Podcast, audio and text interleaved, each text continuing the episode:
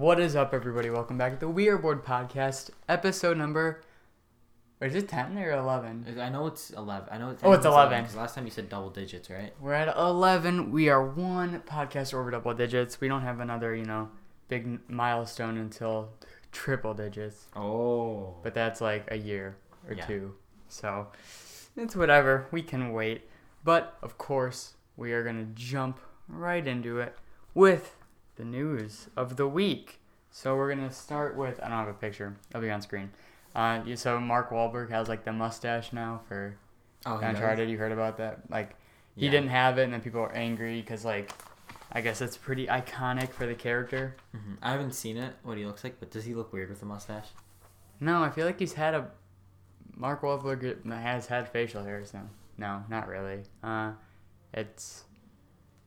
I think I don't know if he's gonna have it for the whole movie though, because they've already filmed stuff without the mustache. Mm-hmm. So unless they're doing reshoots, would see which seems like it would take way too long. It's probably gonna be like a, you know, like the Sonic how Jim Carrey wasn't like that like you know video game accurate until the end. I feel like it's gonna be like that, I see. which will probably make people mad, but I don't really care because um, Are you gonna watch the movie though? maybe it's PS4 right Uncharted. Yeah. Yeah. I don't have a PS4. Xbox right there. Xbox gang, rise up. Oh. Are you gonna state your political belief on the Xbox or versus PS4? Oh no, Xbox all the way. All right, Are you cool. kidding me? I just, I just I was unsure if you were ready to I'm ready put that out on the internet. what I'm ready for. All right. Um, Netflix is gonna move forward with a live-action Assassin's Creed TV series. Really? Yeah. I'm surprised because the last thing that they did with Assassin's Creed flopped. Yeah, I remember seeing it in trailer. It was like first person or Mhm. something. It was really weird. I don't, I don't know. Um, I think it's because they're trying to do like an HBO thing. They're trying to do like a Game of Thrones. They tried it with The Ah. Witcher. It did pretty well, but I think they're just gonna try to expand it more with Assassin's Creed. So, um, have you played Assassin's Creed? Yeah, I, I used to play it a lot. I was I was never that good at it, but like I played it on Xbox 360 and stuff. Oh, OG. Do you, so it deals with like time travel. Like they go through Yeah. different time. That's cool. See if they play with the time travel, cause I'm horny for time travel. Well, it's not necessarily time travel. What it is, it's usually like a company has uh take like you go to a company right, and it's you're you're a descendant of like an assassin, and you you like live their life pretty much like Oh, Assassin's Creed. yeah. I get it. Uh, I don't know. I just time is so interesting to me, but that's a little. I thought it was like they go through different time periods, but I guess Well, not. it's it's well, they do through the games, Yeah. right? So they're different. Whatever. We'll see what happens with it. Netflix can be. Netflix is you has a good track record. what Netflix does is they they make like 30 shows. We talked about this. Yeah. yeah, they do. They do so much that it's impossible for them to at least not do one good one. A Well, year. and then also the one good one budgets all the rest of them. yeah, It's you like- got. This year was uh, what's that one? Outer Banks. Oh yeah. Um, that was the 2020, 2019. What was 2019? I don't I don't even remember. at Whatever. point, but We every year they come out with something big. I think The Witcher was 2019. probably I don't watch the Witcher. Neither did I. I haven't seen Outer Banks though, Yeah, no. and I will never watch that show. Okay, Never. Okay. Okay. I just it's too late now. I, I can't at this point. Okay, Creed 3 is being directed Yes. by Michael B. Jordan. Well, let's let's tell, let's talk about a quick story with this. Jack, when we were when we were growing up true, and younger, no. I my dad has always showed me the Rocky movies, and I always loved them. I, I would tell Jack about them. He'd be like, I don't like them, even though he never watched them. And then we went to Creed 2 with friends. Jack had no idea what was happening whatsoever. But literally in the final in the final boxing match, Jack was getting so hyped. I see I see him moving around in his chair, getting all excited. I'll admit though, the Creed movies I watched the first one are better than the Rocky movies. That's that's okay. Five, uh, doesn't it doesn't exist. exist. I Uh, I've only seen Rocky one and two, but I think I, I like Creed one and two more than Rocky one and two. Yeah, I can I can understand that. It's just also though for me though, I've grown up with the Rocky. Not grown up like with them, but Yeah. you know, my dad always introduced them to me, so it's supposed to like, Nostalgia, yeah. yeah. of course. Um, but yeah, this also Michael B. Jordan. I think this is his directorial debut, which means last week we talked about a Static Shock movie that he's producing. If this goes well, this could mean he's d- gonna direct that. So that's interesting. also another question: Does Rocky die at the end of Creed two? He doesn't die. He goes off to uh, just like live with his own Oh, okay. family. He, he's done with all the boxing stuff. Okay, yeah, that's what I thought. So no more Sylvester Stallone. He's. Oh. I hope this is a good movie and it wraps up a trilogy, and then we don't get Rocky for a while. hmm Well, uh, Because we saw what happened when they tried to continue the original Rocky Mhm. trilogy, and this was been pretty good. So if they can wrap it up, like how trilogies used to be, just a nice, nice little bow, send it off like Back to the Future, and just end it. well, they're probably gonna either do three or I think they'll stop at four because four is usually like everyone's favorite Rocky movie and stuff. Oh, really? Yeah. And they don't want to try five again. Yeah. No, they don't. yeah, and then wasn't there like a little one in the middle, like a number six or something, like Yeah, a yeah. weird one? It was. It was. That one was good though. I like that one. But it was like different. Yeah, it was very different. Yeah. So, um, I'm excited to say I am looking forward to Creed 3. Oh. I've come around on the Rocky franchise, John. I'm all the way around. Next up, Conjuring First Look. That will now, big thing, John. This will be our first video reaction where it will be on screen. Oh my God. Are we becoming a reaction channel? I guess we are, so I'm gonna play that here.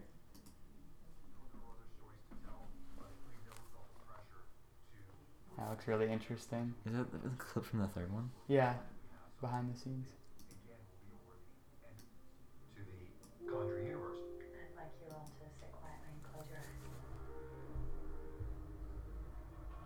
That looks really cool too. Mm-hmm.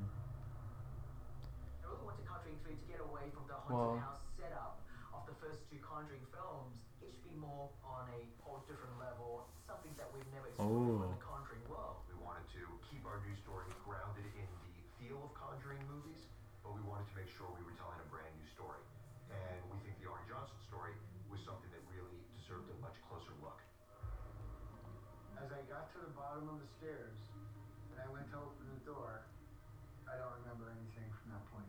The next thing I know, I was in a jail cell. And I said, What's going on here? And they said, Well, you're. This guy seems like someone that would definitely make it up. What are you Yeah. talking about? The trial of Arne Cheyenne Johnson. This was an internationally renowned case, which was the first time in the history of law in the United States that demonic possession was used as a reason. Do you think they believe in demonic possession, or do you think they're like, what the hell are we filming? I don't know. I mean, I think I would. After like, I don't know. Just like, even though it's fake, it's still probably creepy. Can't And they still had to research all this stuff and stuff. Yeah. outpart the previous films. Just requires you to bring your A Christmas setting? I saw a Christmas tree there. Michael Chaves on La Llorona, I saw a filmmaker that really gets these kind of films. It's bittersweet for me to pass the baton on. Yeah, but it's James- good that's James Wan, right? take Mhm. On where we can take the Conjuring universe. We're Well, offering something very special with these films, and I think that's one of the reasons Oh one my god, he's got a cane. I know. Not to be scared. I don't know that Oh. anybody has cracked Oh, that that looked haunting with a house, and I Yeah. like that. Then James Wan, David Sandberg, Gary Dauberman, Corin Hardy, John Leonetti, Michael Chaves. Guys, we're making Conjuring 3. It's gonna be awesome. These are all people that really know what they're doing, and they do an incredible job crafting new and original scare sequences. That's really what people come back to see.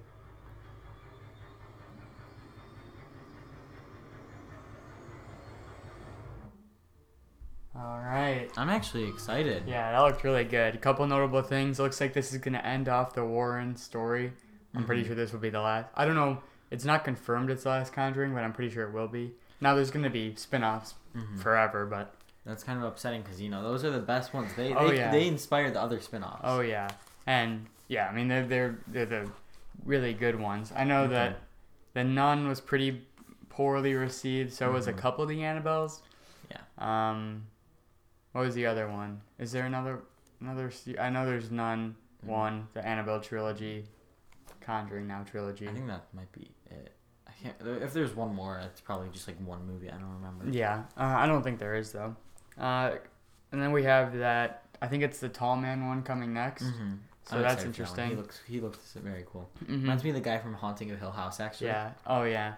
I just that looks so good. I, I think uh, if it's exciting, it's exciting to that they said they're gonna leave haunted house kind of Mhm. format. formatting. A lot of that wasn't new, obviously, so that's cool. But it's cool to see the behind the scenes. hmm And then, yeah, that the one I think my favorite shot from there was like all the ghosts in the graveyard. hmm Cause as you guys, if you watch the Haunting of Hill House video, you know we love Haunting of Hill House. I wonder if they're if this is gonna be the last one, if they're gonna go completely like off of what the story's actually based off of and just go crazy with all the ghosts and stuff. I That'd be hope so cool, I hope so. And then, uh, yeah, I'm just excited to see more ghosts. And the Nun, I do want to say, I, it has a- it had a lot of potential. Oh yeah, it definitely did. They were setting her up. It just was so slow. Like, yes, slowness is good in a horror story. We've seen that before, a slow horror movie. But you still want a good amount of action. Mm-hmm. I, it was just like really boring. So, uh, ugh, yeah. Next up, um, there's gonna be a Blum Fest, so like a Comic Con for Blumhouse. Mhm. Not much is gonna be there, but we do have um, four movies. Notably, it's The Craft Legacy, Freaky, The Good Lord Bird, and then notably Halloween Kills is gonna be there, and this is coming up. I'm assuming the movie is pretty much done, so Mm-hmm. I'm assuming I hope we're gonna get a little teaser, if it's It- anything. It's so crazy that even though like with the all the Corona stuff, they didn't release a trailer like a year beforehand. Yeah, there is no trailer, right? Yeah, there's not anything. There's there's like nothing behind the scenes, anything. Yeah. There's nothing for it. Because I wonder if Michael's gonna have a cool new mask. His was, it was already like deteriorating, but then he was in the fire, so we're gonna get to see like some of it charred. I wonder if they're like keeping it top secret on purpose or like I don't yeah, know. because or because there's that kind of tease at the end with the girl being like the next killer. It like you it held on the knife that she was holding, and the rule of you know you don't- the rule in filmmaking is you don't show something unless it means something. hmm and it's odd that they would linger on that shot. It's supposed to be a triumph, but it's kind of not. I hope they don't do it like scream type thing. I, I think they could do it where she's just like PTSD. She absolutely just goes crazy. I hope they don't do it like a scream type thing where it's like at school you find Yeah. out at the end it's your best friend. Like Yeah, because we have Scream Five coming. We have a Scream. We have enough Scream movies. We have another one. Um, so we don't need another Scream. yeah, You know what would have been cool? What? I don't want it to be necessarily like a team up between her and Michael. Either, Oh yeah, that would have been bad. Though what I did like, um, and I- wish that they would have done this kind of. So, like we know that Michael Myers is old at this point. Now, when you're Mhm. watching the movie, it's still exciting, but in the back of your mind, he's not as menacing because he's uh, not, you know, like a young a young guy anymore. So. Uh, I think what would have been cool is that twist if it would have happened but different. So you know how like he kills the cop, the guy, the Dr. Loomis like apprentice Mhm. why didn't they make him like 30 pretty big and then commit like him actually put on the mask now i understand partly why because then like michael myers versus laurie strode wouldn't necessarily mean the same thing Mhm. but in the original movie it's literally his name in the credits is the shape like he's not supposed to be a person so it really doesn't matter it's the idea of this michael myers person slash thing fighting Laurie Strode, not necessarily this man, Michael Myers fighting Laurie Strode. So I wish that they would have gotten a more kind of, or a younger apprentice for Loomis and then just committed. Killed Mhm. Michael Myers and then replaced him.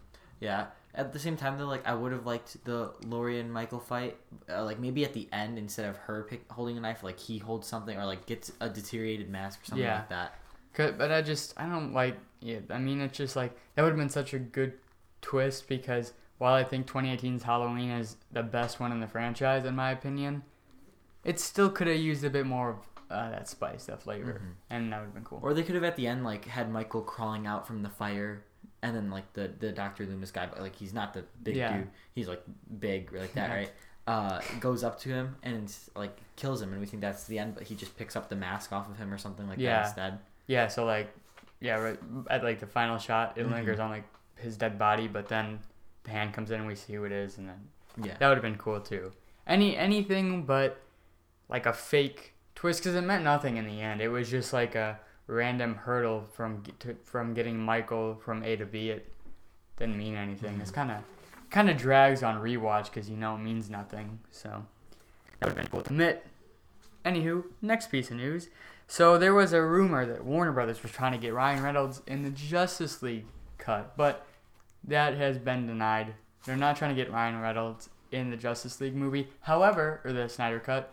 However, he may be they may be trying to get him for a Green Lantern Corps TV show or movie or for a cameo, but just not in the Snyder cut.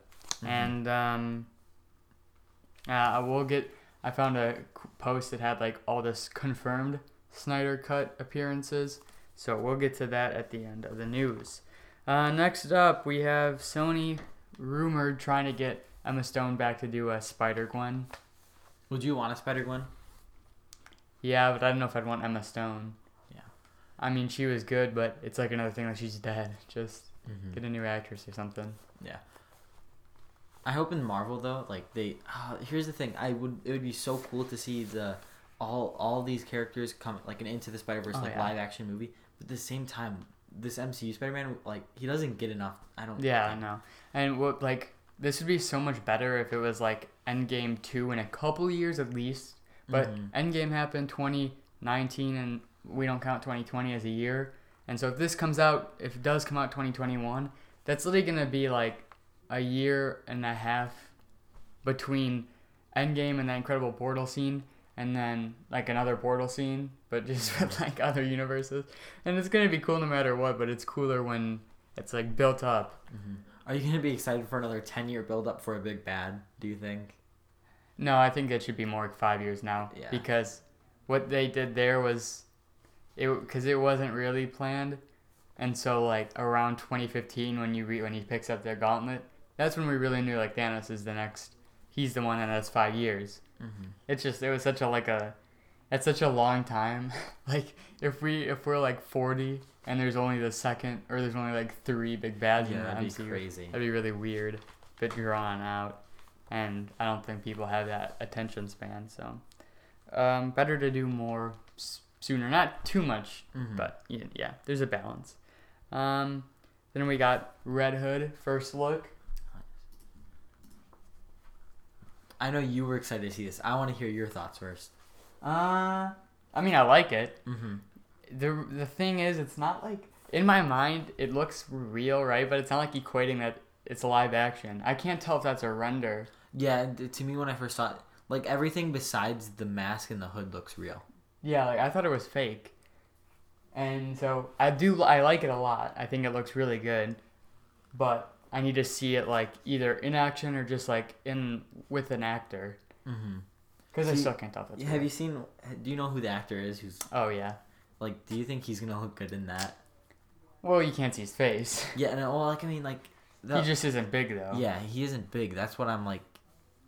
Is it? good- Oh my god! Imagine Red Hood being super short. super super short and skinny. Well, like in the comics, Jason Todd was never like big and tall or whatever, but well, like he was. He wasn't like skinny though either. yeah.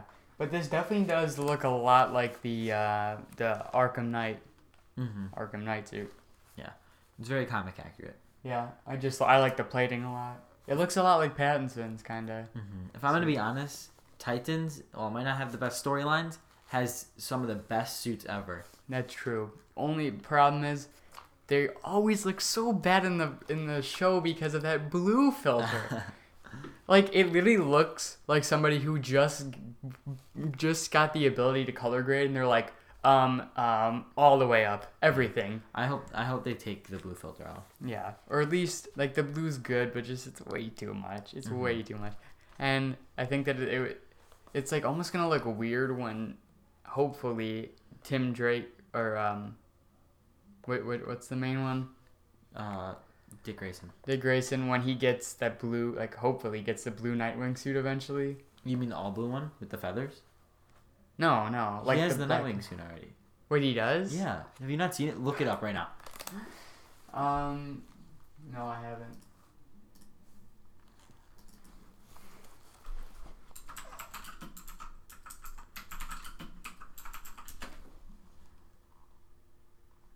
Oh, he does.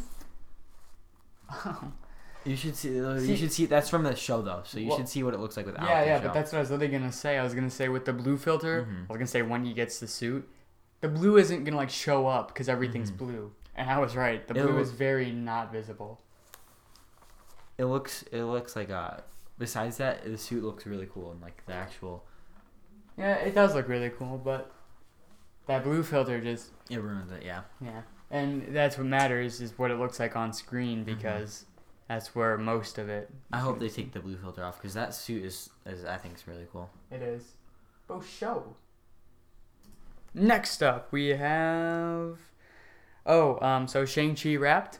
And I kind of want to talk about this just because I don't know why, but this is like one of my most hyped movies of Phase 4.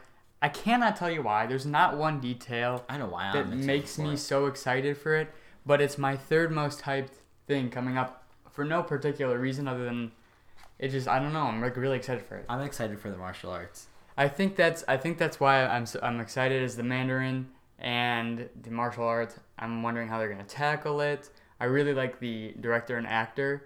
The actor's really funny in real life and stuff. You know what you should watch then, Jack? what? Kim's Convenience. Oh no. Funny that we talked about this the other day, and he's like, "What's that?" He's he's in it. Oh, I forgot what it was. It's it's on Netflix. It's, it's called Kim's Convenience. You should nah, I'll it. just watch like Jackie Chan or. You something. should watch Kim's Nah, Convenience. don't worry. I'll just watch, um, Into the Dragon or whatever. Some real. What? I don't know. It's a Jackie Chan movie. Yeah, no, but this that doesn't have anything. Kim's Convenience doesn't have anything to do with martial arts. It, it's a, it's just a, Oh. a sitcom. Oh. Yeah. No. You should. It's I'm a funny. busy man. You're, when you're gonna be in Florida, if you have downtime, just watch an episode. I don't have downtime All right, then ever. download an episode and watch it on the plane. No, I literally don't have downtime ever. Watch it on the plane. I'm only ever doing this podcast. Oh my god, I'm, I'm eternally locked in this I'm gonna room. kill him. I'm never. I'm never doing anything else. I'm gonna kill I him. don't even do school anymore, John. Dude, you I'm literally have a movie poster that you watch it like a movie every night. All those are podcast ideas. We haven't watched even close to half of those. Yeah. Some most of them we do. I'm doing this for research, John. You're fired. He's No. fired. It's a solo podcast now. Uh, okay, that's yeah. I'm excited for um, uh, Shang Chi. Yeah. Next up, so this, by the way, what I'm about to say is not 100% confirmed, but it's highly, highly, highly likely that Oscar Isaac is going to be Moon Knight in the MCU. Which, again, I wanted to see Moon Knight for so long. I don't know why. I think I had like an action figure of him when I was a kid, but I've always found him so cool. Do you know who I wanted to play Moon Knight? Shia LaBeouf. It'd have been so good. What? Who's Keanu Reeves gonna play though? Come on, Reeves. People think Wolverine. That's what I hear the most. Yeah, I don't think so. He's not like. I mean, he looks really cool like John Wick, but he doesn't have a Wolverine build. Yeah. He and he's way too tall. Mm-hmm. Uh, uh, I mean, they could combat it because I'm pretty sure. Uh, what's his name is like six two. Yeah, he's he's tall. Hugh Jackman. Jackman. Yeah. Like- so. mm. I wouldn't want him to be like super tall, but I wouldn't want him to be super short either. though. Yeah, imagine like a really short Keanu Reeves. Um, who? Ghost Rider. He'd be cool. Ghost Rider. Uh, I'm trying to think of like characters. Nicolas Cage shirtless just popped in my mind when you said Ghost Rider. I'm sorry. I'm very very sorry for you. Um, fan cast for Fantastic Four. Oh, okay. Well, Emily Blunt and John Krasinski. All right, I think that's a lot. And then that's literally I don't know who else I want the other two. That's just the main two that I want. Chris Evans as Human he, Torch. He already did. He already did that, Jack. It's fine. okay. Um, no, uh, who? Zac Zac Efron would be cool. I could see that. I don't know if he'd want to commit though. Eh, I don't know. He doesn't do like super deep films. He did like Baywatch. So. Well, he also did uh oh the yeah, Ted the- Bundy movie. mhm. And then the thing, does it really matter? It's mocap, so I guess it will look a little like the person. I'm trying to think like a John Cena. John Cena as the thing. I would gave it to Marvel. oh my god, he's gonna shave his head for it too. Imagine if he shaves his head for it. Isn't John Cena bald? Oh yeah, he is. There's pictures of him with his hair, isn't there? That he's gone oh, bald Oh, before. John. There's there's pictures of him with pretty his sure hair he was bald and Fred. Yeah, yeah, yeah, I think he was. I, I'm, I'm pretty just- sure he's. I don't know when when I first think of him, I think of him with hair, because he did have Oh, hair really? at one point. I think he. I'm pretty sure he's he's he probably is mostly bald, but there's just one picture I have in mind of him with hair. I know what you're thinking of. Yeah, he has hair a lot. Wait, is he bald? I think he's gone bald before. I, I don't think he's gone completely bald though. Oh yeah, he never had. But apparently he's balding. yes. See, that's the thing right there. That's the thing. Uh, John Cena bald. This is great. Okay. Next piece of news. Um. Oh, Suicide Squad. Another look. It looks very, very good. Uh, we it we got some red. That's it. We only got two, but still, still, it looks really good. Um, I'm, I'm excited for this movie. You know, you know, uh, the James Gunn is gonna have so many creative ways Oh, to yeah. kill so many of them off. He said that he only signed because he got because DC gave him the okay to kill literally any single person he wants, including Harley Quinn. That's crazy though. And I love that. I love that. I love that he. They were like, um, they fired you. You know, you want to come to us? And he's like, I'll come to you as long as you let me do, kill anybody. And they're Maybe- like, be my guest. Maybe that's why he did it though, because Marvel, there's like you have to have strict Yeah. rules for like the setup later on and stuff. Or because you know he was out of his huge job that probably Mhm. was like his paycheck, and then his other projects are like his projects. Yeah, well, like I mean, like also though, that, that's probably like also the main reason he, he he did it for the big paycheck as well. But another reason I think personally would probably be because like Marvel, you you have certain limits. With this, he can literally just do whatever he wants. Also, it's like the Guardians Galaxy equivalent, and I think Mhm. he really liked doing Guardians of the Galaxy. You can tell. I mean, he had it's he had so much fun with it. hmm You can tell because the movies are so fun. So this is probably my second most excited DC movie after, of course, Batman. Yeah. Who's that's nobody's. That's not any. That's it's everyone's favorite. Mhm. Most excited. hmm If that movie's bad, oh No, it, from what we've seen, and there's only thirty percent shot. No way it can be bad. There's it does look really good though. there's no way. Yeah, but we got like, there's just I'm I'm just nervous about how much they're putting in there. It seems, because I was thinking they're gonna do like, uh, very little, but now, but again, this could be just like a Halloween party, hmm and I do wonder. So like after the Superman pictures came out, everyone started finding these like Easter eggs to other, you know, characters, and I can't. I don't know if like those were there before and people only found them because they knew to look for them hmm or they were from leak set photos. Well, I mean, if it's all coming around at the same time, it could be just a Halloween thing. Yeah, I hope it is. What I was most excited for, I just really want to see Hush, like the whole underneath Mhm. like cult thing. That's very exciting to me. Mhm. So, yeah, I hope I hope that's what they they focus on Riddler and Hush, because it doesn't seem like Pen- Penguin's gonna be a huge villain here. So, next up, we have oh, uh, the Batwoman. First look. I don't. ca- I genuinely don't care. Why didn't they change the suit? Yeah. I don't know. There's They a changed different- small difference. There's a different Batwoman suit that's like all gray. I'll have it on screen. Um, but it, it like if th- they should have just done it because it's like still Batwoman but different. Mhm. For me, this this is n- not whatsoever a race, a race thing or anything, but I wish they would have just recasted and we would have this this like not the same actress obviously, but the same character because this is the first like actual TV show movie that Batwoman has ever been in, and they just get a different character for her. Yeah. Plus, like, this sounds bad, but like with the gray and her skin color would have probably looked better because it's like, you know, dark skin color on the black Mhm. suit. It kind of she almo- she doesn't blend in, but like you know what I mean. It's kind of Mhm. it's not like contrasty at all or anything. Mhm. So a lighter shade, you know, would have been I think better. And, and uh, once again, this like literally isn't just a for me. It's just not a race thing. It's just like I would have rather, even though I didn't really watch Batman, Yeah. Batwoman. Like I'd rather have like if if they did a completely different Spider-Man in the MCU who's not Peter Parker, I wouldn't be happy with that. Yeah, and I gotta say, I didn't watch season one, and I'm not excited for this season. Yeah, I'm not. I, I was thinking about watching season one because I heard s like some things that were good about it. Yeah, there's not gonna be much that is like completely 100% panned, but Mm-hmm. this it didn't get like good enough reviews for me to watch it. But it didn't seem fun enough for me to watch either. Mm-hmm. Because there's that there's that thing, you know, a movie can be so bad it's good, and that's nice. But this one just seemed boring, bland, and that's like why I don't didn't watch a lot of Arrow because a lot of the seasons I heard were bad. It just seemed boring too. So You should watch season one though. I think you'd like that at least. I've tried. I've seen. I think I've seen episode one of Arrow like five times.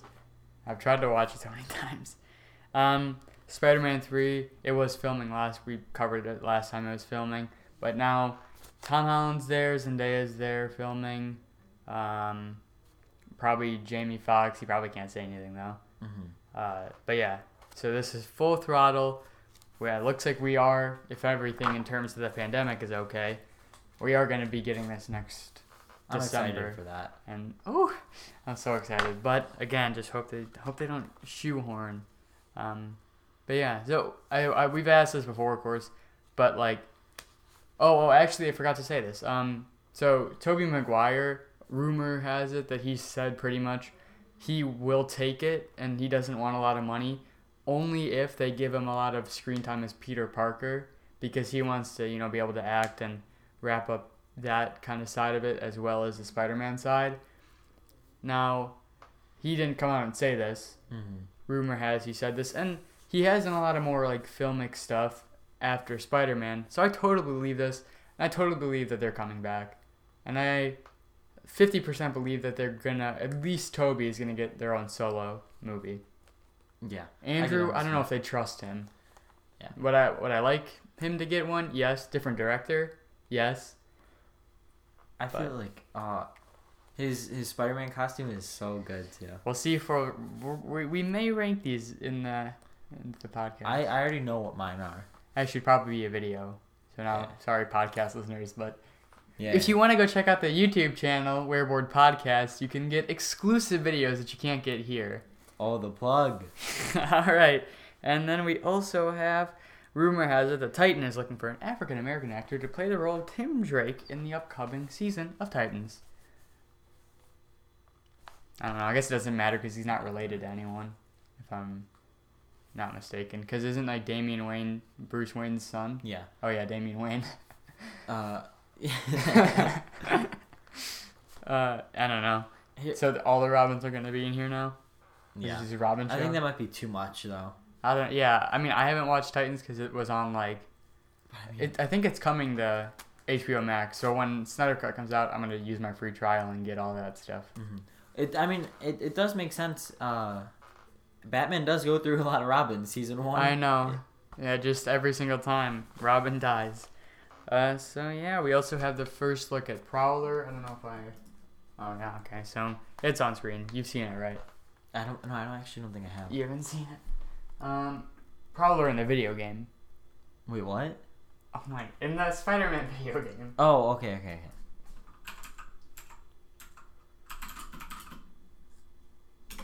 There's OP.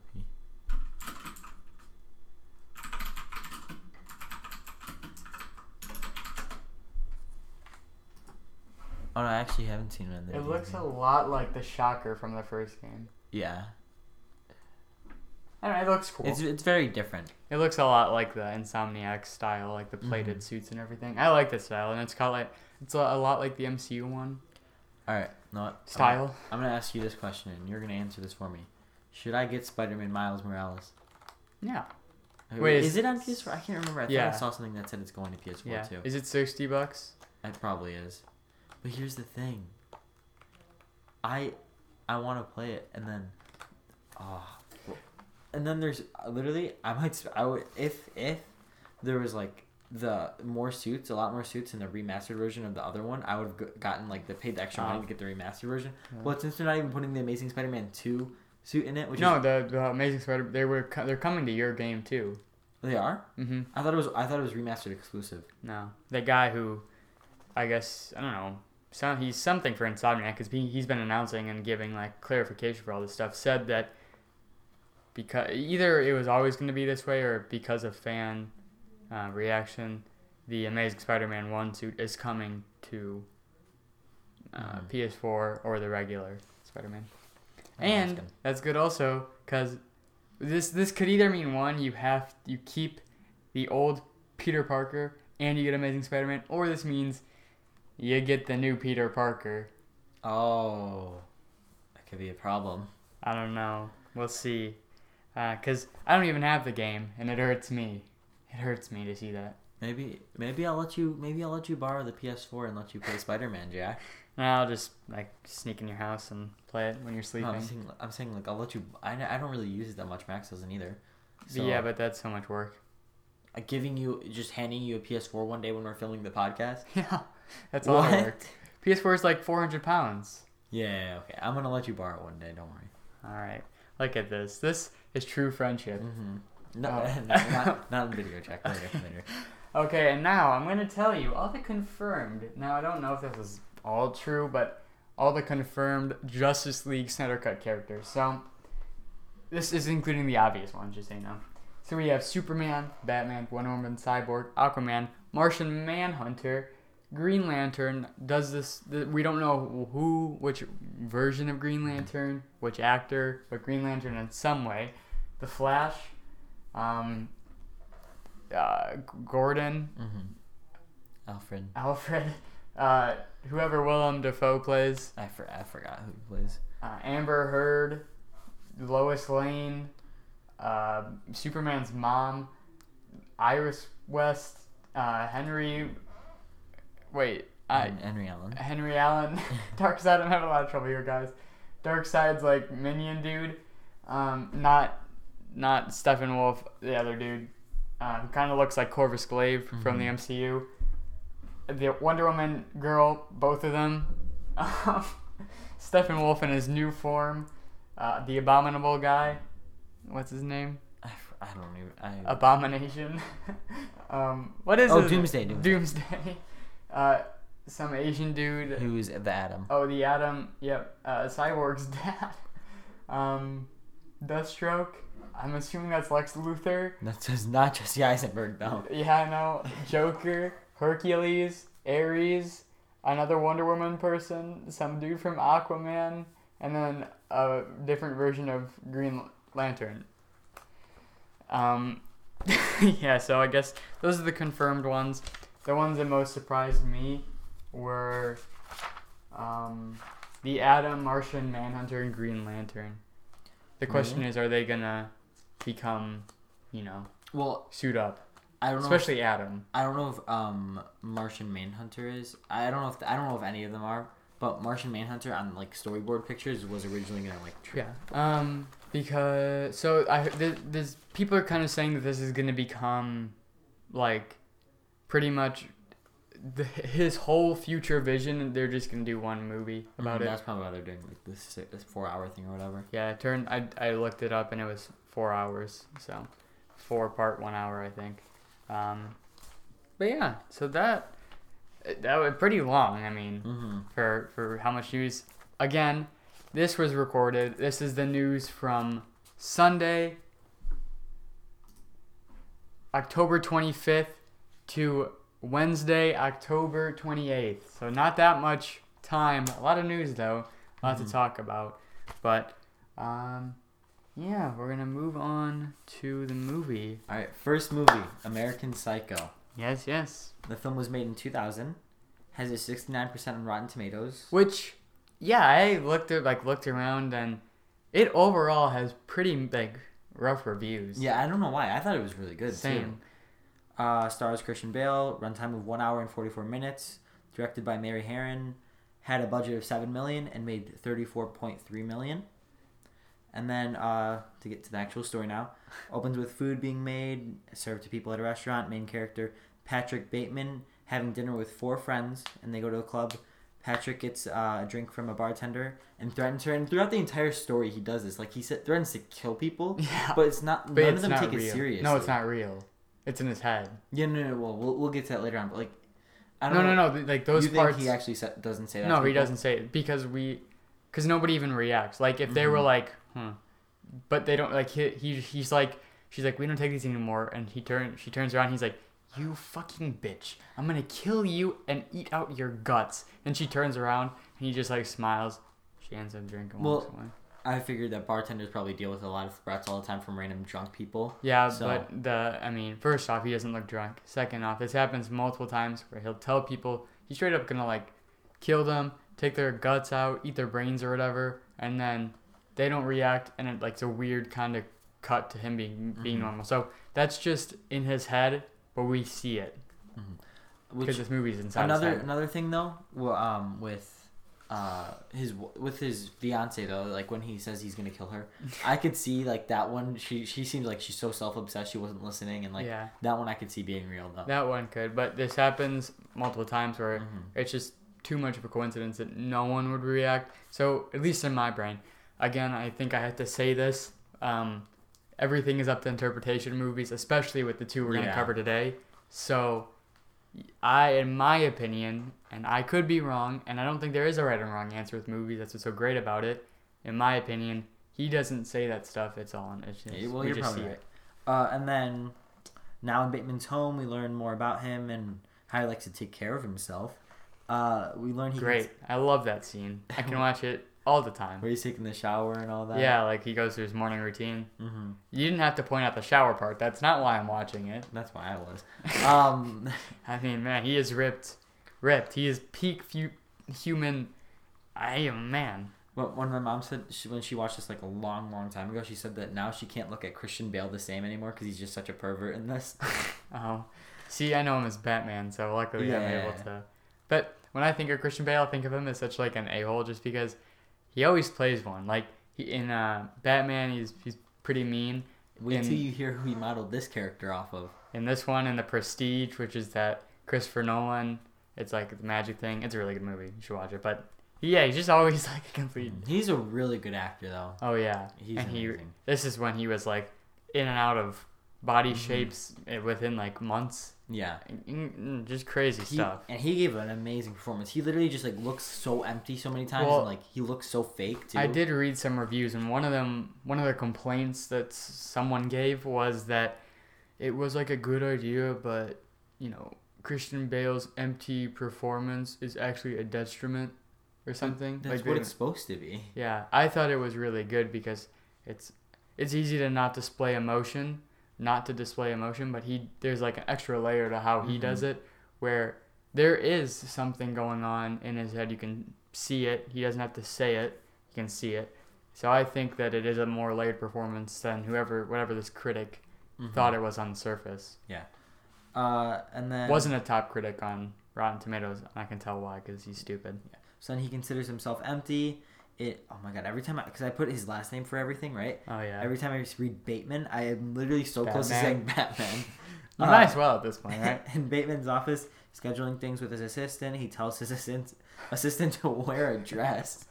to work. Yeah, he's such. He, well, he says he, you look better in it. Oh yeah. He's such a pervert. And dude. but she obviously likes him.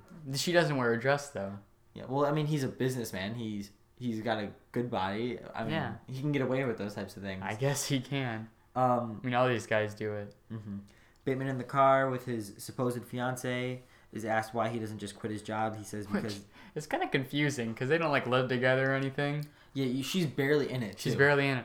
The her his affairs are in it more than she is. I know it's crazy. Multiple of them, by the way. Yeah. A good chunk actually, like six girls. So, hey, play I guess. Uh, I guess hey, we have to work at Wall Street then. That's Oh, how you yeah, do it. yeah. That's how you do it. with uh, the Wolf of Wall Street as well. All Mhm. that they were all getting ladies. Uh, and then he he says it because he wants to fit in, uh, which is something overall he tries to do throughout the entire movie. You can tell with how he gives the speeches at those dinners and stuff about Mhm. like world peace and all Yeah, that. yeah. He tries to come off as the nice guy and fit in with everyone. And yeah, he's just. I mean, they're all kind of insane, but then Mhm. again, they don't kill people. But does he? I'll get to that. Oh. Ooh. Uh, he thinks his girlfriend is having an affair, like he's doing. And then doesn't care. Yeah, and then he does a bunch of drugs, but he wasn't on Wall Street. Um, and then this is where he talks about the world, and it's all an act, is what I put. Mm-hmm. Because you can tell, like, as soon as he's done with it, he just goes stone cold. Yeah. Which is something Christian Bale did really good. Like, he transfers super well that, like, when people aren't looking, he just, like, Yeah, he's able to like shut it off and Mhm. on. Like Mhm. he really got got his character. Uh, and then after getting cash from an ATM, Bateman approaches a woman, uh, and then he just says hi, walks, and then complains about his sheets not being clean, and there's a Pom- red stain. Pomegranate? Yeah, pomegranate, and the, the girl's like, Yeah, I don't think it's pomegranate because he like she like looks at it and he like folds it over itself so you can't see it. he should have just, you know, what he should have said. He should have said, my wife was on her period, or his his his fiance was on his period, her period. That'd been weird. But do you think it was pomegranate? Do you think it was blood? well, in his mind, it's blood. But was it really? Oh, was it really blood? Yeah. Who knows? Who knows? hmm Uh, and then he calls his mistress while while porn is on in the background. Yeah, he has porn on this entire movie, but just like has it on as a TV show. hmm And It's- then, yeah, but that's another drop to him being a little horny pervert. Yeah.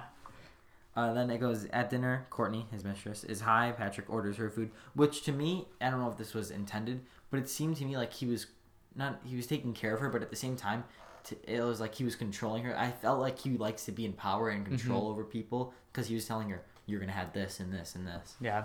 Or it could just because like you throughout this movie you can tell these people like their thing with their restaurants are like a huge character trait for them.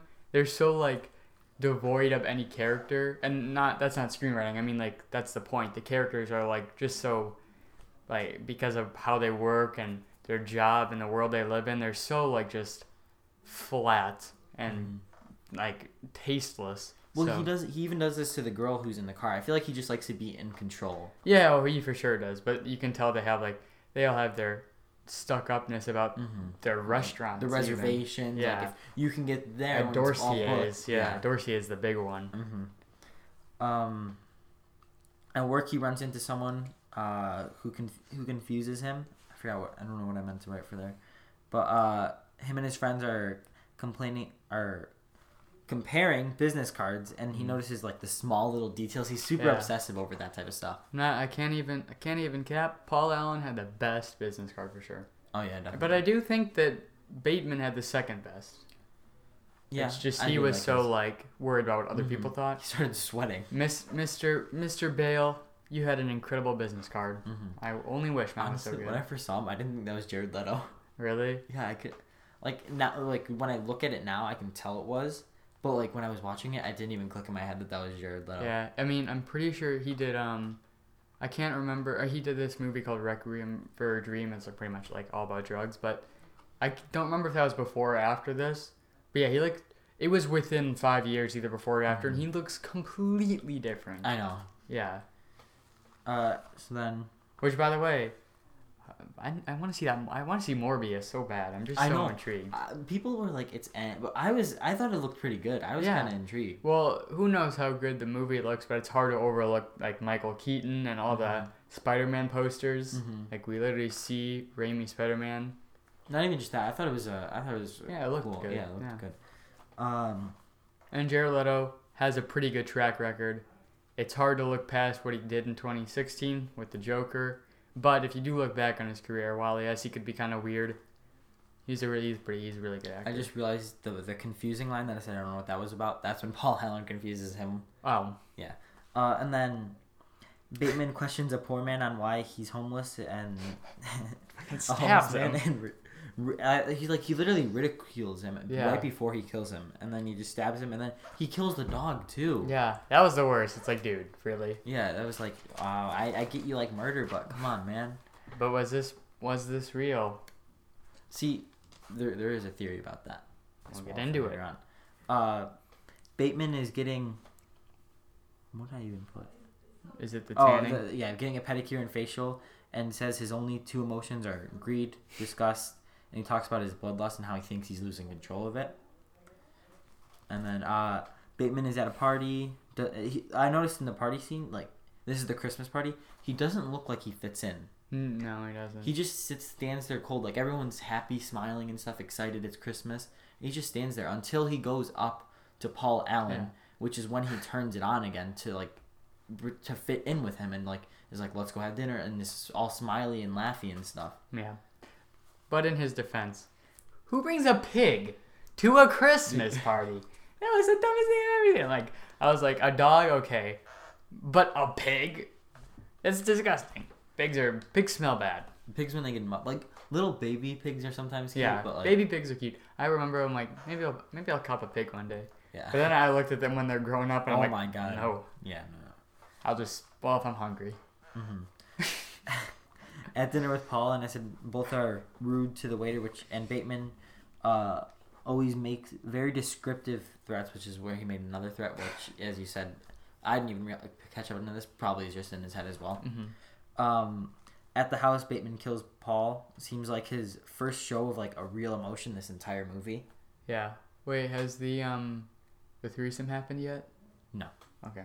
But to me, this was like his first when he was running and stuff. He seems like excited. Oh yeah. Oh, that's that is probably my that's maybe my favorite or 2nd Mhm. favorite scene. I just love when he's like he's talking about the um Huey Lewis. He's like Mhm. hip to be square, and then he's like not about the conformities of society. And there's like just That, that's not, to me. That was also another thing that where he tries to fit in. He tries. He listens to all this music. No, learns everything about all of it, trying to like know what's new and what's hip, so he can. and you and you Yeah. also see like how he's it's all a show other than his murder side because when he's talking to Jared Leto, Paul Allen, he's talking about how much he loves Huey Lewis, how smart he thinks, uh, or how yeah smart he thinks the uh, music is, and then when he gets with the detective, in that case it's easier for him to say he hates or doesn't like music or doesn't like Huey Lewis, so he does he it's just interesting. His pers- Mhm. music is like one of the ways you can track or yeah show how he what show he has on at the time because every time he talks about music he has a different opinion on it. Mm-hmm. Um. So then he put he puts uh, Paul into the back of a cab, runs into someone he knows. Uh, they don't even notice a thing. and They're like they're completely clueless. Yeah. They're like, what? They don't even say what's in that bag. I They're know. Like, they're like, what is that bag? yeah. Wow, it's a nice bag. I I don't know how fast decomposing bodies smell. You could tell me, but what do you mean? you know what I mean, John. I know. Um. Well, no. Also, this is another. This is another hint right here at the fact that he doesn't do any of these murders. The fact that they, no one notices the big duffel bag. Yeah. The fact that when he's going through the hallway, there's the blood trailing back to him, and at the front desk, there's the guard doesn't notice doesn't doesn't say anything. Yeah, so you could. I mean, he probably has a bag because the guard does like look at him, but doesn't say anything about the blood. Mm-hmm. So I, because I think the key here is the entire story is told from his eyes, even though it's not like a POV. That's the that's the point. So like in his eyes, there's blood and there's a body in there. In all reality, it could be a couple pillows, whatever it is, to make it look like bodies or a body, and then he's imagining the blood. And then Mhm. I mean, when the person doesn't like notice it, like or question it's a body, it that that's more like that person doesn't. It just shows more of how like surface level everyone is there Mm-hmm. and all that. But still, I mean, it probably doesn't smell like a body because in all reality, there's probably no body in there. Mm-hmm. So Uh, and then he goes to Paul's apartment to make it look like Paul went on vacation. Does the very good impression of Jared Leto. oh yeah, yeah, he just like lowers his voice a bit. Mm-hmm. Uh, and then at Bateman's office, a detective is there to see him and his assistant. And it, I noted that his assistant is now wearing a skirt. Yeah, wearing a skirt and then like an oversized. Is this when she's wearing that oversized brown? No, I think that's when he asks her on Yeah, the date. yeah. This this is before that. This is, he didn't even know he doesn't even notice that she's wearing the skirt here. uh, and then Bateman answers the questions without hesitation. Doesn't seem nervous, but is still a little suspicious. Like just how he answers his questions. He always just like seems not nervous, but on edge. Like he's, he's he answers them without hesitation, but he doesn't really give himself like a, a good answer. Yeah, and see, this is where I wonder if is like Willem Dafoe in this movie a figment of his imagination as well? Because any real detective would instantly be super suspicious of this Oh guy. yeah, definitely. Multiple times he avoids telling alibis.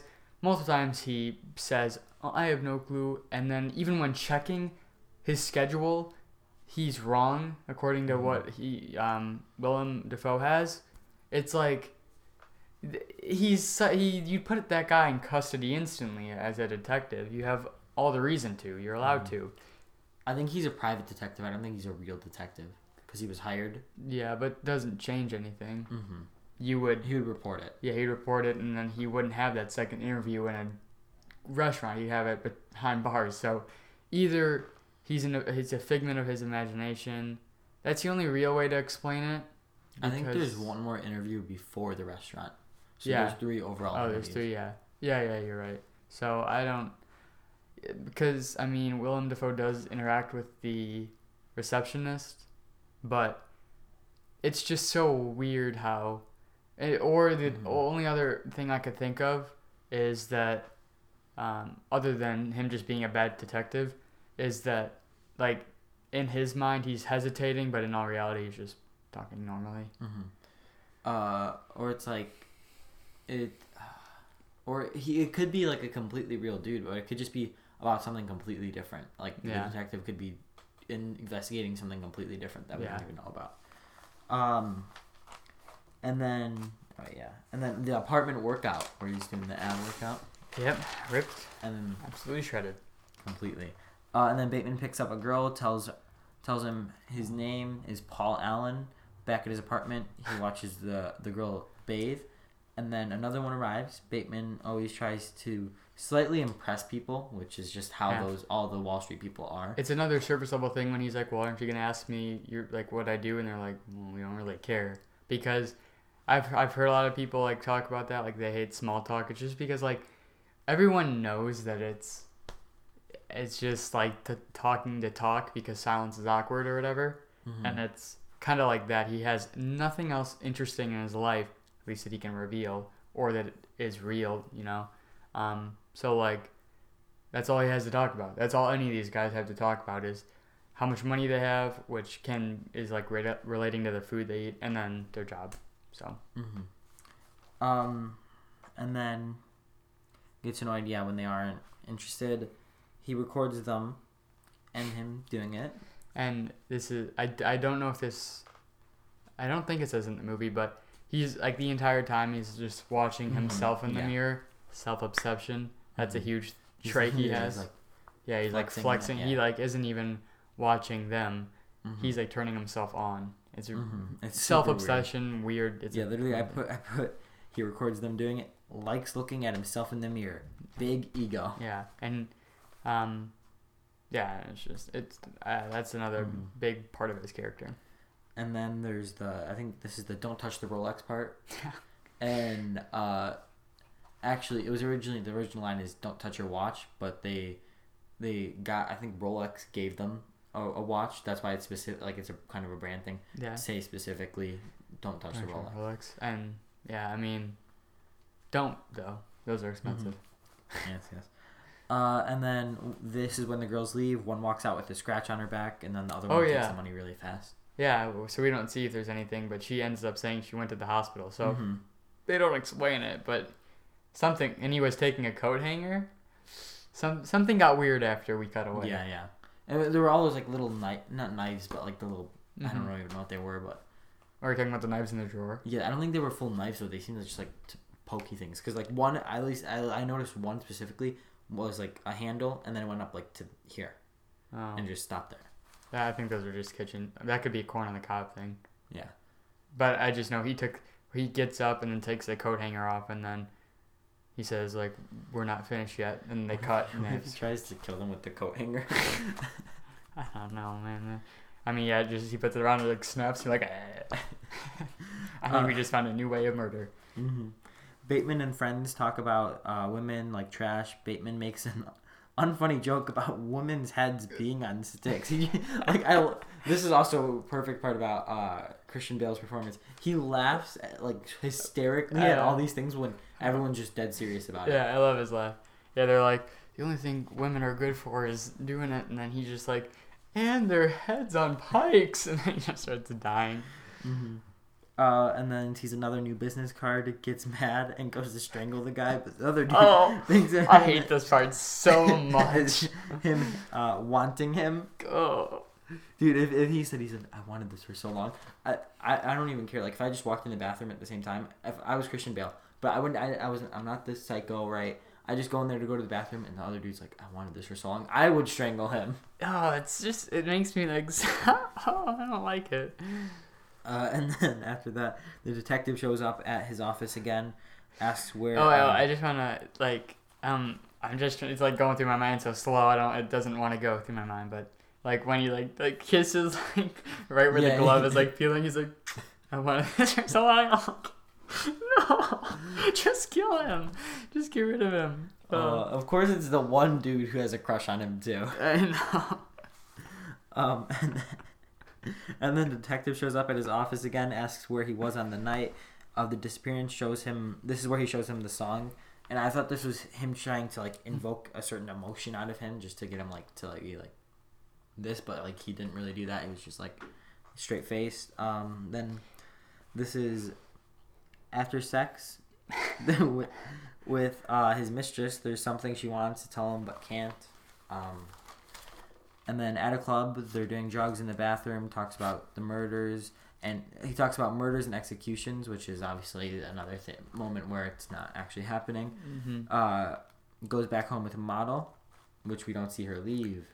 Foreshadow. I'm pretty sure is that the one with the when he opens the Yeah, I freezer? think so. Yeah, and her head's in there. hmm Back at his office. Or did you note that down or what? like with the head in the freezer? Yeah, I did. All right, we'll That, get that's to that. that's later because it's Yeah, yeah, it's yeah, yeah. yeah. Ba- uh, back at his office, Bateman asks his assistant out, tells her to change again. This is when she's wearing that one oversized sweater or whatever. And this is why I want to work at Wall Street. He literally does nothing this entire movie. I know, like, I I wonder if they actually even really do anything. Yeah, because it's like once you, it's like rolling a ball. Once you get it rolling, I bet it's just kind of Mhm. comes in. It's it's like it's like working at Dunder Mifflin, but on a much like higher level. Yeah. Because I'm sure half of the people at Dunder Mifflin, they have certain clients, they become friends with them. You don't even really have to worry about selling to them again. Yeah, I bet. So like for them at the top, they have clients. They they're gonna make friends with them. Maybe go to a country club with them. Yeah. They don't have to worry about like talking about them on a business meeting. Right You gotta wonder how much work they have to do. Probably not much. hmm I would honestly, if I was in his position, I would just get a certain amount of clients that like I make a lot of money off of. Mm-hmm. Like work super hard the first year, get friendly with all of them, and then next year I don't have to really worry. Yeah, just be nice. I Mhm. mean, these guys have some trouble with that, but Well, he's good at it, like Yeah. turning on and off emotions. yeah, that character. Mm-hmm. Um, and then at his apartment, they they talk about uh, regrets. I think no. Oh, they talk. He gets something from the freezer, and we see the model's head Yeah. in there. And I just want to say, that is like the most college-looking freezer. Not because of the head, but just it's, it's like there's, There's like an ice pack, and then like sherbet or not sherbet, whatever you know, ice Mhm. creams in there, and that's it. Mhm. And the head, of course. But yeah, it's like nothing. There's nothing in there. well, we know why the head is in there. He says later. yeah, but Um, and then we see the model's head while she talks about while she talks. He's debating what to kill her with. It's like it's so funny because Yeah. she's just talking and he's like, hmm, hmm, like with all bunch of different weapons. And then he goes in that cabinet where there's a ton of weapons. she's lucky that, or he's lucky that she's so like reserved. Cause I know if I was at that house, I'd be like, looking over there, being like, "What the hell are you doing?" Mm-hmm. And then he grabs like a whatever. He grabs like the nail gun, and I'm like, I That's that's why this is the one he didn't have to get drunk. yeah, because it was easy enough. Mm-hmm.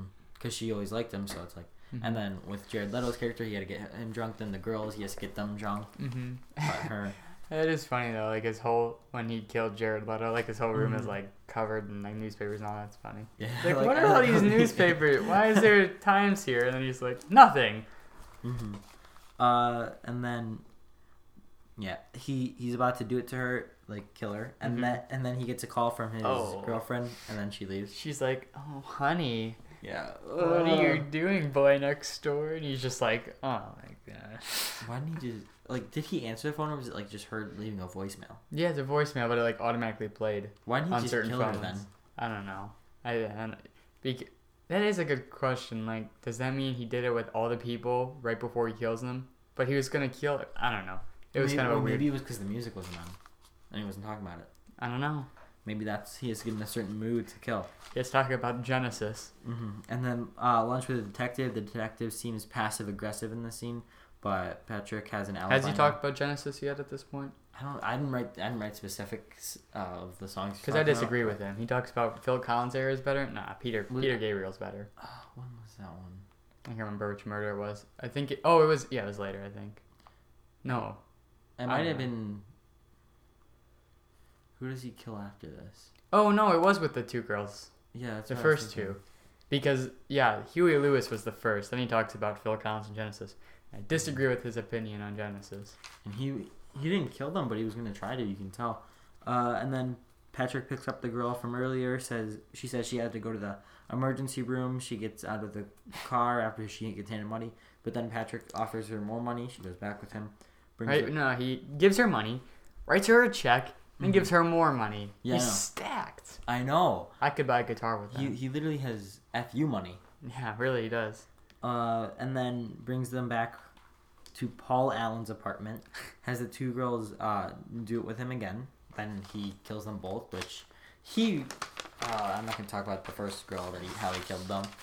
That was Play a little- kill, I'll say that much. was a little bit. And then he perfect aim with that chainsaw, hmm which doesn't logistically make sense because in reality, gravity. What what happened is the heavier end, being the end that wouldn't fall on her, like wouldn't kill her, would turn, and then that would fall. hmm Somehow it goes down multiple, multiple, like very far down, and keeps the blade spinning as it. Check, don't even question it. It's Batman. Come on. Batman Batarangs. He knows how to. probably is not real. So Yeah.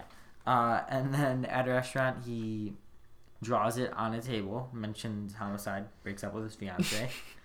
one swift motion. hmm And then uh, this is where he points the cat at a woman. Uh, points a gun at the cat and then uh, Yeah, this- point a cat at a woman. See, this is where it 100% is fake from the moment it starts because when the thing says feed the cat, that's impossible. Mhm. So you know everything, at least everything from that to when we, you know, cut forward is not real. Well, this is this is where I wrote this down. I said this is where Bateman has lost touch with his sanity, as he said before. He feels like he's losing it, Yeah, even though he already it. did. But like this is where he This goes where- full out, Yeah. and he goes on a rampage, killing a bunch of people. The cops show up. Uh, and he blows up a police car with a pistol, which yeah, again, completely unrealistic. hmm He's on the run. He seems to think his life is over. Heads to his office, calls the lawyer, and confesses to all his murders, and then cries about it. But he doesn't seem to care about killing. Oh, well, this is yeah, this is real. So in reality, how this probably went is, if for like if we were looking at it, right, this man looks at a ATM, picks up a cat, sets it back down, Mhm. runs into an alley, runs next to all these people, and then runs into an elevator. And since he's running so much, he's sweating. Goes up to like an office, and then confesses to his lawyer that he just killed a bunch of people. Mm-hmm. Uh, and then this is where he he also admits to being a cannibal that he's tried eating heads and stuff. He's tried cooking them. I mean, hey, could it taste that bad? I don't even want to think about that, Jack. Um, and then back at his apartment, he walks into another. Uh, he walks into another apartment. This is Paul Allen's apartment with the mask on. He looks. Uh, he. It looks like the people are there giving being given a tour. We find out it's Paul Allen's place, uh, and all the bodies are gone. And for me, in this part, obviously, like it, it's up to interpretation. She seems like she knew something because she's like, "Get out of here" and stuff like that about why he's there, which I'll lead to a theory later. Mm-hmm. But it's it's most likely she's just like, "What are you doing here?" Like and stuff like that.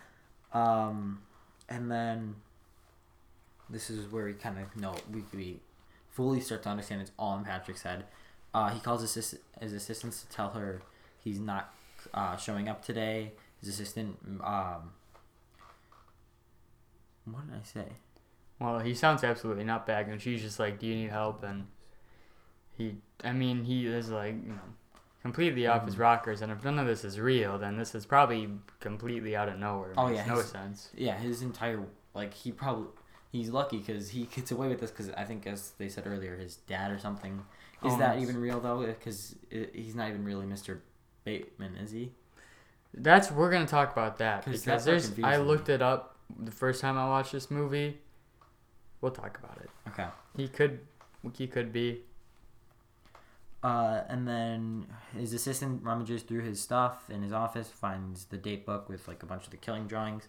Uh, which is another that's kind of a proof that this is not real because in all reality the things that we saw and heard probably are in his head written down there because we Mhm. see a, he talks about like eating brains we see pictures of like brains in like a microwave and stuff like that it's just all like a lot of the stuff he talked about and we even saw was drawn so it's completely possible that he's just Mhm. daydreaming in a na- notebook and hmm Um, at lunch with his friends, he goes up to his lawyer, gets called a different name, and uh, Bateman had dinner with his lawyer like ten days ago, which Bateman says it isn't true. So it's like, who really is he? Mhm. His assistant sees um a lot of this is the, where the drawings like the, the earlier there's like a couple, and then this Mhm. is where it gets crazy. Oh, this is where it shows the rest of them. Yeah, and there's a lot of like perverted ones of him Yeah. having sex too.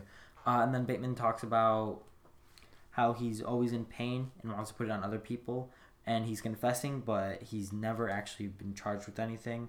And then I just put at the end, Christian Bale gives an amazing performance. Mm-hmm. Yeah. Okay, so are we? So okay, here first we'll start with the Bateman thing. Yeah. And the Patrick Bateman thing. So when I looked it up, there was a lot of theories and everything, but I think we can talk about it after I say this. But the thing that the both the writer, this was based off a book, Mhm. and I think did you say that? Whatever. No, I didn't put it. Yeah, Yeah, it's, based, off a book. and both the writer of the book and movie have both said that that's irrelevant, whether his name is Patrick Bateman. Um, that like, I think it is. It's Mhm. definitely a weird moment, but there's things that like have to kind of we ha- it has to be real, and people call him Bateman. It could be in his head. I think him being Bateman is irrelevant, other than if his dad owns the company. But why would his you know fiance say that to him? Because that has no real like that. I feel is a real scene. Mhm. So that's why it's like contradicting. That was the only thing where it's like if it's tr- if that is true, then it contradicts other moments, and if it's not true, contradicts other other moments. In my opinion, his name is probably Patrick Bateman, and that was just some. That part was even got in his head. Yeah, I truly believe that his name is relevant though, Why? because I just okay, well, because if he's not Patrick Bateman, then who is he? Because they mentioned that the lawyer says that he had lunch with a Patrick Bateman. So then it's like, does he, are these even his friend? Like, is he? Well, we. Be, okay, because if he if he isn't Patrick Bateman, and you say that him not being Patrick Bateman means that these aren't his friends, then that would make the whole entire movie irrelevant. And while yes, the themes of like you know mental breakdown and then just the whole story of this guy losing his sanity, that still stands, but like the plot doesn't. And I think it's kind of a thing with me. I don't like when that's like the twist when the whole thing isn't real, or at least a Mhm. huge chunk, because it just undermines everything you just watched. Uh, so as as long as the movie's like under an hour and it does that, then I'm fine because it, it doesn't feel like I wasted time. When this is like a two-hour movie and then it tells you at the end that everything you watched wasn't real, it's kind of Mhm. weird. And while yes, I think that most of this, at least the killing, is all of all visions and like imaginations. Him being Patrick Bateman. Uh, duh, I I don't I don't think it matters. And that's my thoughts on it. So you Alright, have so- theories? Yes.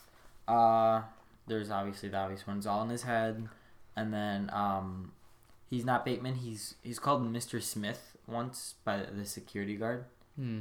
And I think I can't remember. It might have been someone else who called him Mr. Smith or something. But uh, so yeah, then people just think he might not actually be Bateman, and then uh, Yeah, but I think you said that if he's not Bateman, then you question are those his real friends. But even if they're not, even if they are his real friends, or even if he's a Mr. Smith and not a Patrick Bateman, those still are probably his friends because we have normal scenes where it would be pointless to make them imaginations where they call him Bateman, or at least where they interact. Yeah. And that him being called Bateman could be in his head, but I think him talking to these people aren't. So Mhm. if his name isn't Bateman, like the writer said, it doesn't matter. But if his name isn't Bateman, in my head, certain scenes like him talking with his friends, him worrying about the business card, those are real. Him killing is not. Mhm. Bateman or not. uh, and then he killed he, he he has killed people, but he didn't kill Paul Allen. Is a th- is a the- is a pretty popular theory I saw online. Um, the, the it goes back to like the homeless man and like his mental breakdown, but Paul Allen is the only one who like people can't really connect him to whatsoever, and that part that Allen killing that part's all in his head. I don't think he killed any of the girls. He could have killed homeless men, but um, the girls. I think the key thing is the one with the chain, the chainsaw murder, because he runs around with a chainsaw screaming, and Mhm. nobody, even after she pounds on like four doors, nobody answers, Mhm. nobody hears it, and that is so unrealistic, especially considering that places like these, every single room has tenants, and so even if you say half the building is gone, somebody would hear them.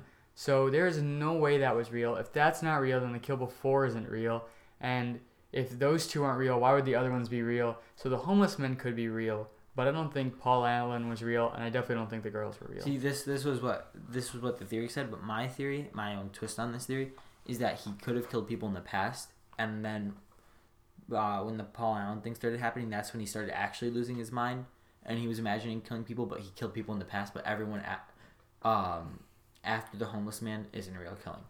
Yeah, either way, if he didn't kill somebody, he's insane. Yeah, definitely. Because as a human, even if you thought about like, oh, I would kill that person if I could, you haven't created a fantasy where you've killed 20 to 40 people. You haven't drawn it. You hopefully haven't thought of it so realistically that it is real in your head. Mhm. So yeah, even even if he didn't kill anyone, he is insane, and and that's why I like this because him his you know him losing his sanity is completely valid whether the murders happened or not. Mhm. The murders just make it more, you know, make it bigger. All right. So now some things you didn't know about American Psycho. 18 seconds of the movie is made the difference between the rating, the R rating, and an NC-17 rating. hmm Uh, and it's like a really vulgar sex scene or something. Uh, and then Leonardo DiCaprio is gonna play the lead. So what originally happened was that um, Christian Bale got cast, but then it got taken away from the director and Christian Bale, and it went to someone else. And then that person casted Leonardo DiCaprio, and then like it was originally gonna be all that. And then Christian Bale during that time period actually, he he was working out and stuff for for Yeah. the role. He acted like nothing changed. He said it's gonna come back to us, and he would call the director and he'd be like, uh, "So when we do this scene, what are we gonna be doing? Like, how are we gonna do this?" She's like, "We don't have the movie. Someone else is doing it. Leave me alone." and then it eventually came back to them, and he was pretty much recast, but he just pretended like he didn't Yeah. lose it whatsoever. I know that he was not this big, but he was like big for a role before this. Mhm. Would you like to see? Do you think Leo would have been good in it? No, because the reason that uh, the original director didn't like Leo is because they thought he was too boyish, which I agree. 2000. When do you know? He uh, looked. This was right after Titanic. Oh, it was yeah. Then, cause like Revenant, you know, 2013 Leo easily Mhm. could have played this. Like I yeah, mean, he's Wolf ripped. of Wall Street, he's scary. Leo and stuff. Yeah, like yeah, I think Revenant and Wolf of Wall- Street came out at the same time. Revenant's like him crazy losing his mind. Wolf of Wall Street his like business. He easily could have played the role at Mhm. that time, but yeah, if this this was Titanic era, I'm pretty Not- sure it was. That's what I read online, and it might not be true. um, when did you can read the next one? I'm gonna look up on Titanic. Know? Um, people told Christian Bale this w- role Oh, yeah. was actually career suicide. You're right. Titanic was 1997, so So yeah, it's right off. It's right off. hmm jeez, he aged a lot. Yeah. Uh, so then people told Bale this was a role sui- a, car- a career suicide. Um, and then it took eight years to make it to the big screen. So like after the book, w- the bo- the movie rights for the book were purchased, there was just like it, it just took so long to make it all together with the director changes like Mhm. twice and stuff like that. Um, Bale modeled Bateman after Tom Cruise. Really? Yeah, You're sure? that, that's that's what he. I, I think that's what he said in an interview. This was 2000. So Mission Impossible has was already been out. Yeah, it was new, but like early Mission Impossible, Tom Cruise wasn't like insane yet. Well, no, I just Ah. I think he like like like like the smugness front and stuff like and I think that part. I don't think like the craziness. What if he was just dissing Tom Cruise for being a Scientologist and was like, "Yeah, I basically Well, absolutely insane, come out dude." of this uh, uh, come out of the Scientologist closet at this point. When, what about the interview though? Because he could have said this years after. I don't, I don't know when the interview took place, but um, this this these this one might not be true, but It's just weird. I I don't know. I could see I could see it though. I don't know. To me, it, I I, saw I think when modern Tom Cruise is a little crazy, but this Tom Cruise I don't feel could have been. I could see him modeling it after people like Ted Bundy. I mean, he calls him out in the movie. He's Mhm. obviously an inspiration to Patrick Bateman. So Well, I don't know if it's I don't know if it's the crazy part that he's modeled after, but it, it could just be like the normal Bateman that we see, like how he interacts with his friends and stuff like Oh. that. Yeah, that seems like Tom Cruise. Yeah, that, that, that's the part that I I inferred it as. Yeah. Uh, and then there's a sequel with a new killer. Who Yeah. is played by Maya uh, Mia Kunis. I don't even know. Um, Mia Kunis. I think. you're- it's Mila, I think, or something like that. I know it's M I L A, but I don't know how to pronounce. I want to make sure I'm It's pronouncing Mila, I think. Or it might be Mila. I don't know.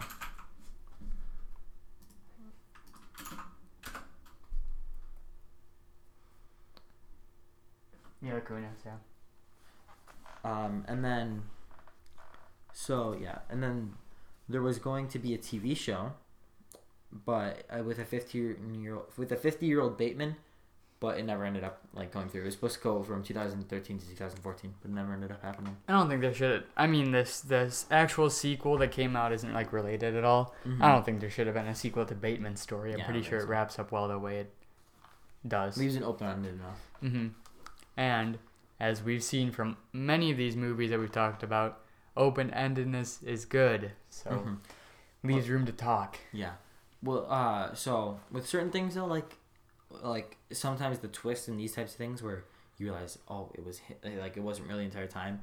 Depending on how it's done, well, like the twist sometimes is good, but at the same time, leaving it open ended is very like either way they go, it's still really good. Yeah, and I I think this twist is also so good because and most movies, I mean, not I don't know if I'd say most. The the best twist movies, the thing that they do and the reason the twist is so good usually is because the twist is mind-blowing, but it doesn't undermine the characters or the themes. All it does is enhance them and then mm-hmm. also makes rewatches more fun. If you do a twist right like Knives Out or Fight Club, like who doesn't know the twist in Fight Club? I watched it a couple weeks ago, and it's still mind blowing. And the mm-hmm. movie is still one of the best movies of all time because the twist works so well for the story that even though I know what's coming and know what the twist is, it's incredible.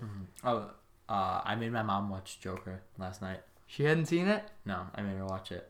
She liked it. She thought it was really dark, but it was good. Yeah, my dad watched it on a plane like a couple months ago. So, and then your dad saw it in theaters. hmm My mom has it. Should I make my mom watch it now? Yeah, you should. She she'll fall asleep. I don't. I don't know. What she'd probably be like, Jack, why? Are, why do you know about this movie? Yeah. No. Um, well, she she likes movies with heartthrobs. I wouldn't call Joaquin, Joaquin Phoenix. oh, then you might want to watch About Last Night with her. What? About Last Night. It's like I don't know. My dad wanted to watch it. It's a it's a romantic comedy No. from like from like their their time. Is No. what we'll call it. no. Romantic comedies from their time suck. Have you ever This seen was- Dirty Dancing? This one wasn't that bad. Dirty. Dancing sucks. Patrick Swayze. This one had um Rob Lowe in it. Who? Oh, I recognize the name. Where what, what, what do I know him from? I Rob always Lowe. get him confused with John Stamos for some reason. I hate, oh, actually, no, I like John Stamos. Oh. He was in The Outsiders. Well, yeah, but I doubt you could recognize him from that. Probably not. Oh yeah, when we were talking about Tom Cruise a couple videos ago, I put in a picture of him, but I put in like a really bad picture of him, and it's just funny. Don't disrespect my boy. Uh, yeah, well. I don't know where I know him from. I recognize his face. And then that's the movie about last night, right? there. Young Blood. No, what did he say? About last night. Well, oh, yeah, it looks bad. It looks kind of like Friends, so yeah, I'm definitely not gonna watch that. Sorry, I don't like Friends, John. Yeah, I understand. To all the Friends stands. Dude, they're gonna kill me. oh, should I just post this clip? Oh, you're Yeah. saying you don't like Friends? And add this part in. You know it's bad. Oh, You know you don't actually think it's funny. Okay, this is a timestamp right here. yeah, four forty-five. All right. Well, I think that's that's Yeah. good. Wait, rating for American Psycho because this is gonna Yeah. go in the video for American Psycho. Um, so for enjoyment, a Mm-hmm. there, you know, it's very very enjoyable. There's some parts, you know, maybe not so much, so that's why it doesn't get that plus. But you know, A is not bad at all. Um, pretty high honor.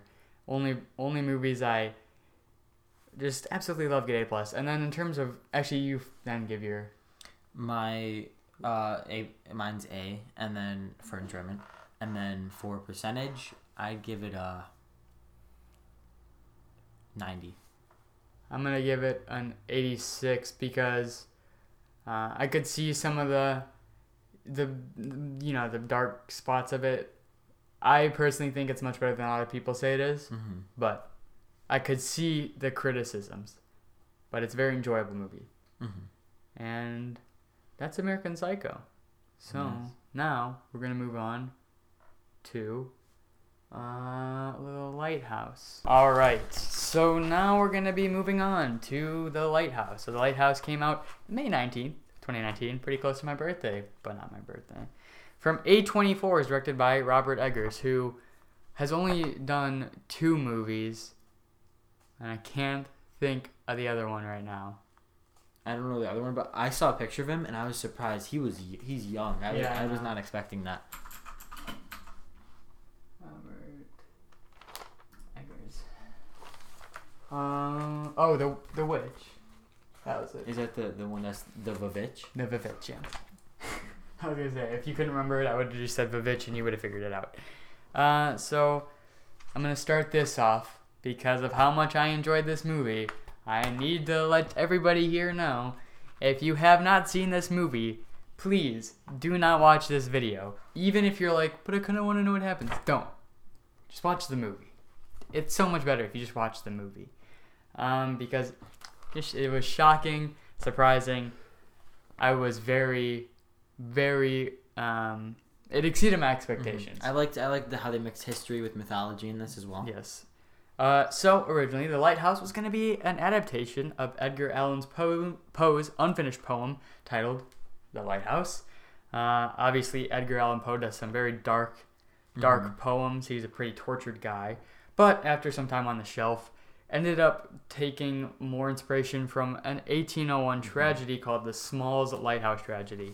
Yes, yeah. So, uh, there are still elements of the lighthouse from Mhm. Edgar Allan Poe, but it was it's only a poem, so it's not even that long. And well, the tragedy is just in case they don't know it is two. It's pretty much the same thing at the beginning where two I don't even know if they were fishermen or whatever. Uh, get trapped on an island. One ends up dying, and then the other one just goes crazy. hmm Um, so in February of 2018, Defoe, Defoe, Defoe, oh my gosh, joined the cast um, after he tried to join the cast of The Vavitch, but didn't make it. But you know, when he was casting this very small cast, really it's four people, Mm-hmm. um, and only really two main people. So that was kind of who Robert Eggers went to, and then Robert Pattinson was later later joined in February. So when filming came around, Edgar Eggers made the choice to shoot in 35 millimeter black and white film, which is very you know stylized choice. Obviously, you don't often see things even shot in film, but you definitely don't see the one to nine to one aspect ratio. You don't see Mhm. black and white either in the In certain parts of this, it also seems like a very old movie, just like from the tone and stuff. That's yeah. That was that was another thing. That was a, that was one of the points he wanted to make. Um, there's definitely another reason, which I'll talk right when we get into the movie, about why the black and white was probably chosen. But like 50% of it was for the stylized. It want he wanted to make it feel like an old movie. You can tell that from the lightning effects. They look very dated, but like in a good way. Um, just you can tell like if something is added in, it looks very old. A lot of things look very old. So, yeah. Um, uh, and he he noted 19th century photography as like the main inspiration. So the film they actually shot on was so sensitive or not sensitive to light that they needed 15 Mhm. to 20 times more lighting than like a normal camera would need. Well, that was mainly for the super dark scenes when they're in the house, yeah, right? in the house. Um, and they're sweating a lot in this movie. That explains it because lights are hot, and the fact that most sets usually have two, and they needed 15 times Mhm. more than that. They probably had like 30 different lights. Now, not all of them were huge lights, but 30 lights. They were also filming some under some severe weather conditions. Mhm. So principal photography lasted only 34 days, even though this is a two-hour movie. That's pretty short, and it premiered at the Cannes Film Festival. It made $18.2 million on a $4 million budget. And now, oh yeah, so I forgot to write this down, I guess. Or I think I wrote it down later, but like you said, yeah, um, most of the storm is real. Like, Mhm. it was actually raining and pouring. This really, uh, you know, you can probably guess this didn't turn too turn out too well for the equipment. A lot, a lot of mechanical failures, and probably just very hard for the cast and crew, and even Defoe and Pattinson never they never hung out after Oh yeah, because they were so the things you don't tortured from both the just stress of the set and their characters as you know this is some of the they're best also like super acting. exhausted as well. exhausted is the best word to use. Um, and then right before we get into it, I do want to say I'm going to be referring to them by the actors' names, Dafoe and Pattinson, since we learned both of their names are Thomas. Yeah. So it'd be kind of confusing after a while. Actually, right away it'd be confusing. So we we start, you know, it's a lonely island, lonely island. Um, but yeah, it's like an island out in the middle of nowhere. They come in, it's foggy, uh, and then this is something uh, I'm gonna note. Keep in mind, kind of ties into one of my theories. As they're going into the island uh, or the house, there's two men that are walking out. Just keep that in mind. Um, so this is where I'm going to talk about why I think the lighting is so perfect. Instantly, when we come in, it's claustrophobic, and the aspect ratio and aspect ratio and lighting only adds to that, in my opinion. Uh, it just it's tighter, so you feel like you're more in it, and then the black and white kind of helps you put put you in their mindset of like just the dark and dreariness and who knows how dark it actually isn't well we know it's pretty dark in there anyway but yeah so like the single candle lighting was all really cool Yeah, I mean, also for them, it probably feels like they're in a tight room. It also like them, like not the actors, but like the characters, them not knowing each other really well whatsoever. Them like getting trapped on an island probably makes them feel even more claustrophobic and nervous. yeah um and then i noted the lighting was very dramatic there's a lot of shadow Mhm. and on purpose or not i really like it and this shows how beautiful black and white can be because i even note a couple shots in my you know right up here there are some really great looking shots in this Mhm. movie so we meet the two characters we see Will- willem as more of a by the way his name is willem people say william because that's more common but it's will and then em Willem Dafoe. Yeah. So it sounds kind of weird on its own. Sounds Mhm. better as a whole, but uh, he's more of a sailor type. He establishes dominance, outspoken, all that. Pattinson is more reserved. He's quiet, and he's obviously new to the lighthouse gig. hmm So, uh, and then He's also kind of probably reserved from what happened, what we learned happened in his last job later on. hmm So, and then I noted this is one of those movies where you just you don't really know what to believe, kind of like American Psycho. Mm-hmm. I, but American Psycho is a lot more like yeah, this is probably not real, and this is. This one, it's really hard to tell what's real and what's not. Uh, so we see um, Dafoe, you know, they, they get to know each other. We see Dafoe staring at the light. Mm-hmm. This is kind of where you can start to question it because of what we later learn. It's weird for sure. Uh, but yeah, so Dafoe staring at this light, uh, and then multiple times Dafoe tells us that he's normal, and like Pattinson is imagining all of this. Uh, and then throughout this, I'm gonna bring up like proof for both sides, and then at the end, I'll kind of sum it all up. So, um, I'm, so how much? Well, I'll ask you right now. How much do you think of this movie is real? Like you have theories, but in your mind, how much of this movie do you think is real? I would say probably about forty-five percent of it. Say forty-five. Yeah, I'd probably agree. Uh, maybe a little more for me, maybe like sixty. But Mm-hmm. so we see Dafoe staring at the light.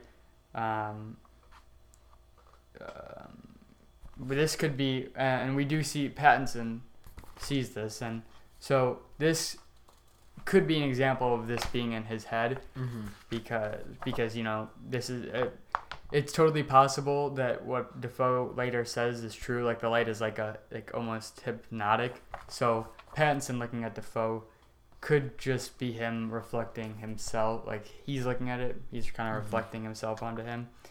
So then we also see Pattinson. Pattinson sees somebody in the water. There's like logs around him.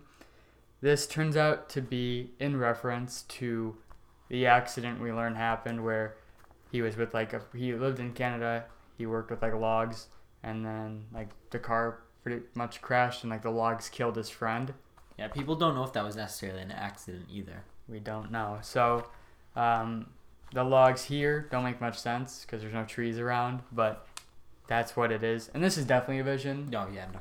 He like walks in, there's weird noises, and then he like, it's such like a weird just how he's like walking the water, but it seems like he's so deep. Mm-hmm. It's weird. And then he sees the mermaid for the first time. Uh, so I think the mermaids are definitely the realest part of this movie. you're kidding, right? No, no, yeah, I'm kidding. Alright, you scared me there. So then we see the normal activities. Finally, something a bit more normal.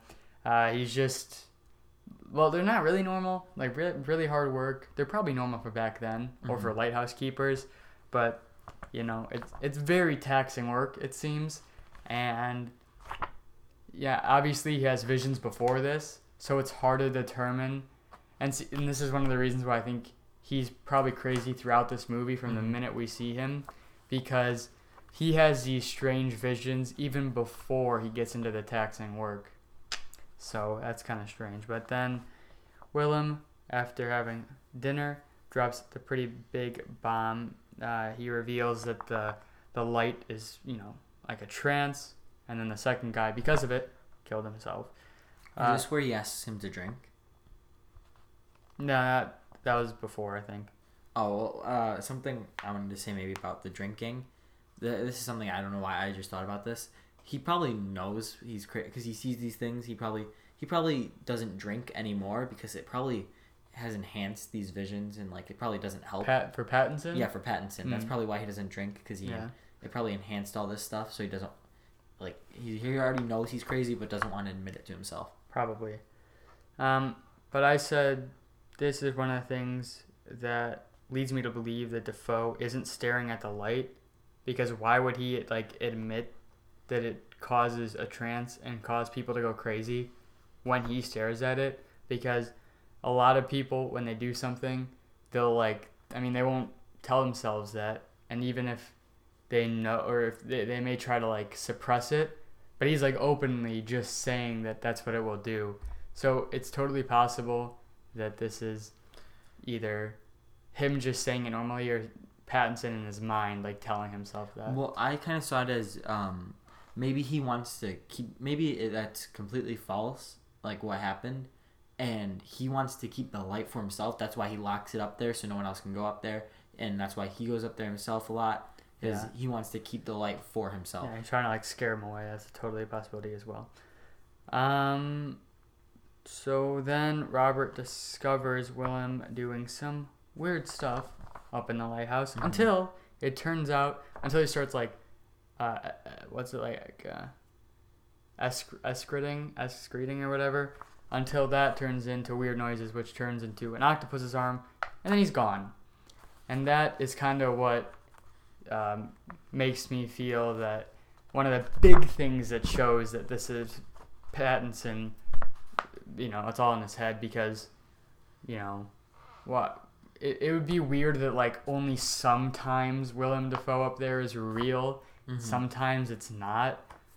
It, it's just, it's one of those things where like as as like a screenwriter, you wouldn't want to do that unless you're just straight up trying to confuse the audience. I mean, it could also be a shared delusion. Like this, this I don't know. This doesn't really have anything to do with it, but uh, twins when they're born, they can look exactly the same, but as they grow up, since of their different like climates and stuff, they they start to look different, act different. Yeah. This could be a thing where since they're under the exact same pressure and climate, they're having like shared delusion.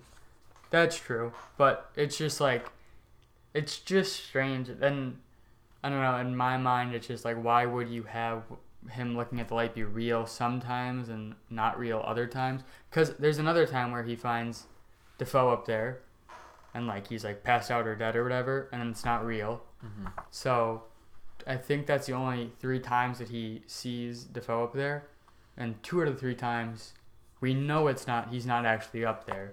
So I think that it could be him just trying to self reflect.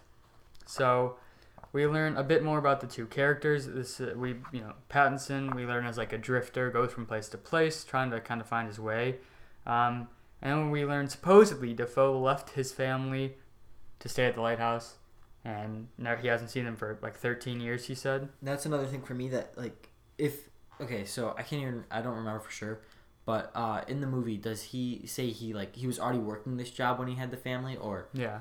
uh, that's that's for me is another thing that he's trying to like either there, there's a theory that um Dafoe Dafoe's character is killing the other pe- his other like second right hand man's to keep get more money for himself, or this for me also can mean that this is another reason that he he gets enhan- he gets like enhanced by the light, and that's why he wants to go there to keep it for himself. But and then later he he says that he like pretty much just says that that's not him. He's like, and then you said that I was a that I had a family or something as like they're fighting, and that's a situation where it's like, who that comes down to who you want to believe. Mm-hmm. For me, I don't know what it was, but I believe Dafoe every time he pretty much outright said that Pattinson is delu- like imagining this because we know as a fact Pattinson imagines things. We don't know that Dafoe does, and that's why I'm more keen to believe that Pattinson is imagining this. And so when Dafoe is like all normal and just says like, "You chased me with the ex," or "You said that I had a family," then mm-hmm. I'm more likely to believe him, and that's why I believe that this easily could be either Pattinson alone in the room or him there, but he's just imagining a different conversation. Well, uh, for me, I think they're both crazy, but I think that uh, for Dafoe's character, he's been he's been in this lighthouse probably a bunch of times. He's seen he's seen his secondhand man's get enhanced by the light, probably a lot, right? And he knows how it how he's reacted to it, how other people have reacted to it. So for me, it's like he he already probably knows that Pattinson's going a little bit crazy, and he can easily just be trying to manipulate him and to be questioning what's real, what and all that stuff. Yeah, but the thing you if you're okay, so your you said his motivation would be to get more money, right? It's either to get more money or to keep the light for himself. See, that's possible. That you know, if he's crazy, then the light themselves makes more money. But the um, the money doesn't make sense because this is like early 19th century, I think. So if like that, it doesn't really work like that. I bet he has the control whether he has a right hand man. So why would he bring on board? Because he never references a higher, you know, higher up. So like, why would he bring someone on board just to try to keep them away? Like, wouldn't you think he'd keep it to himself? And if he was doing it for money, what would having an extra person do and then taking him away? In all reality, what would probably happen is he has to pay this extra person. You know, uh, I mean, he has to probably get paid by someone, uh, but I don't know if he has like a traditional higher up. Again, especially because this is early 19th century. There's not like labor laws, no unions, nothing like that. I just don't see a true motivation coming from. Well, the money part was something a fan theory I saw online. My theory was that he wanted to keep the light for himself. Yeah, and I did say Dafoe, Dafoe could be crazy, uh, though we just don't know since uh, we see it through Pattinson's perspective. So then, right after that, Pattinson has a vision of the mermaid, and this is kind of like the siren, which we talked about with Coraline after with the song. Uh, if you didn't watch that video, siren, simply put, is like beautiful voice, beautiful face, but are they there to kill you? Now this is a straight up mermaid, but acts a lot like a siren. I mean, his her, he looks at her face, hears her voice, and like goes over to her, and we pan down to see yeah, like the weird, Mm-hmm. weird mermaid thing. I mean, it's definitely an adaptation. It doesn't look like your Little Mermaid Yeah. at all. So Little Mermaid went through puberty. I guess she did. Maybe she should uh, put on some pants now. I don't know. Uh, but you know, um, so then Pattinson runs away and doesn't see her for a while. So we can assume she wasn't real. Mm-hmm. Another vision. This is like the fourth one in this move for Pattinson in this movie. Um, then we see a pretty big event. Pattinson ends up killing the bird, uh, and this is kind of a straight up, the only straight up supernatural event Mm-hmm. because we can assume the storm is real and killing the bird does end up changing the wind and then that huge storm that continues through the rest of the film comes in um, this is where i put that the rain is real but Mm-hmm. yeah i mean everything else is probably a vision that's too strange to be real like an octopus huge octopus up in the lighthouse or a mermaid that is up on shore then gone but i mean he kills his bird and then this huge storm comes in I just want to say this: they had some really good shots of the water hitting the island. Yeah, there's some there. Yeah, there's a lot of shots that looks like they were like going away, and then they were like, "That looks really cool. Why don't we just shoot that?" And then Mhm. they became insert shots. Well, that's what they they probably did it on purpose. That's what an insert shot is. But um, and then with that, we reached the midpoint. You know, this is kind of one of the first pretty big twist. After Pattinson can't leave, we learn that not a month has passed, but many months. This could be another lie, but it's again totally possible that Pattinson is just losing his mind and he has thought that only a month has passed because he doesn't want to accept the reality that he's been stranded on this island, you know, eating the worst foods, drinking the crappiest drinks, and for months. hmm See, this is another point where it's like it all all the inter- interpretations all come down to who you believe. You can either believe Pattinson, you can either believe Dafoe, or like Jack believes Dafoe. I personally think that they're both just crazy. Hmm. We'll get into our like theories at the end because then we have better a better way to certify it. But this right here is when I started to personally go towards Dafoe as telling the truth. Uh, can't exactly say why, but I just noted that like all my when I was doing my quick notes during the movie, I was like, Pattinson's definitely crazy. Um, so then this we go after getting drunk, or them getting drunk, not me. Uh, we get that really good monologue from Dafoe, which was he supposedly didn't blink for like two minutes Yeah. straight. It was done in one take. Mhm. Crazy. I said that this is definitely one of the biggest Oscar snubs of the year, and while while jo- Joaquin's performance was incredible, either of these could have won Best Actor. And when I when I heard he didn't blink for two minutes and this was all one take, I was in shock because he did amazing. It's yeah, incredible. Um, so and this is also when he t- talks about the log story. Um, so then Pattinson has that really weird, uh, you know, sex vision thing with the mermaid and the Mhm. s- statue. Um, so and then uh, that's why I said here another reason, probably going crazy. Uh, so then we have oh then we have that really weird vision with I think my favorite shot. It's a homage to a Greek painting. It's that one. The mo- It's a random like. It's not technically an It's insert. probably Prometheus. I think it is, but it's that one where like Dafoe is like naked over Pattinson. He has like the Mhm. finger out, and Pattinson's like on his knee, like touching uh, from the other side, and just like the lighting, and it's so random, but it's such like a beautiful shot, and it's Yeah. it's one of the shots that if anyone's like, "Mm, but black and white movies can't look good, why would I watch it? I'd be like, look at this. Well, yeah. Uh, really quickly, I'm gonna say this too. Um, people, there's theories that this was like a movie about like gay people, right? Which I could see certain moments, right? But uh, the director has said that it was not meant to be that whatsoever. Like you can interpret it as your own, but it was not meant to be that way. Because doesn't Dafoe go in for a kiss later or something? Yeah, like it was not. It wasn't meant to be that. It was like it was not meant to be any gay moments or anything. Because well, I just think that well, that sounds like BS. They were definitely supposed to be like gay things, but I think that it's more just supposed to represent how crazy they're getting Mm-hmm. because these two seemingly would be like the straightest men in the world are like together and just it's so like it's getting so crazy that they're at like that whole sexual attention thing is happening now. Yeah, he well he said he didn't he it wasn't written or directed to be Oh. intended like that, but also with uh Vavitch, uh it's like a really feminine movie, Yeah. right? Which he did not intend it to be that way either. It's just that's how it was interpreted. Yeah, there's a that's like something that I haven't ever I've written a good chunk of stuff, but I've never like made anything obviously, but uh, I think that that's something that happens like way more often than you might think how unintentional certain things are and like Uh, you know, there's certain movies where they definitely have a purpose and a meaning behind them, but people will find like all this other stuff, and especially with movies like this and like classic movies where there's just like some random shots that aren't meant to mean anything, but people are able to dissect and take other stuff out of them. I think it's Mhm. in that vein. Um, so then Pattinson attempts to leave on the boat, and then this is really where we start to question everything.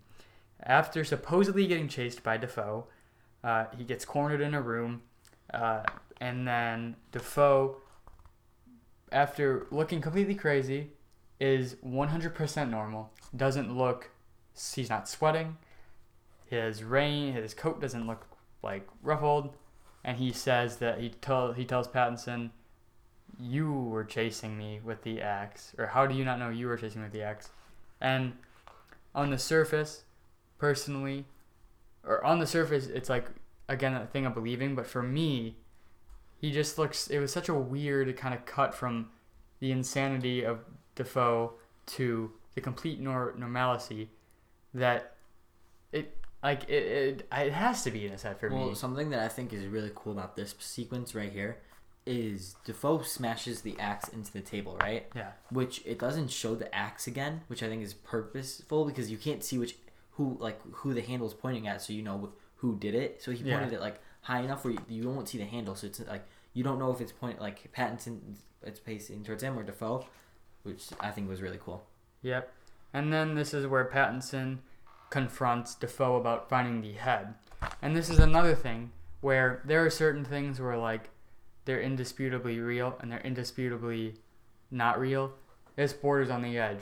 For me, after thinking about it, I'm like, that is another thing that could easily be a vision.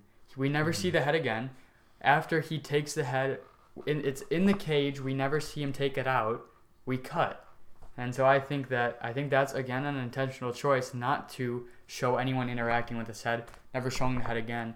It's completely possible for you to him to take out this crab, you know, box, and then there's a head in it that he's just imagining. Mm-hmm. And he confronts him. He he said, Pattinson says that Dafoe killed the second keeper, but we don't even know if there was a second keeper Mm-hmm. if there was, we don't know if he even died, and it's totally possible that he just did kill himself, like you said, and it's totally possible, you know, because if he did kill himself, his whole entire head probably wouldn't be off, and that's why I think Pattinson was like, "You did kill him," because the only way his head would be chopped off clean would be if somebody did that to him.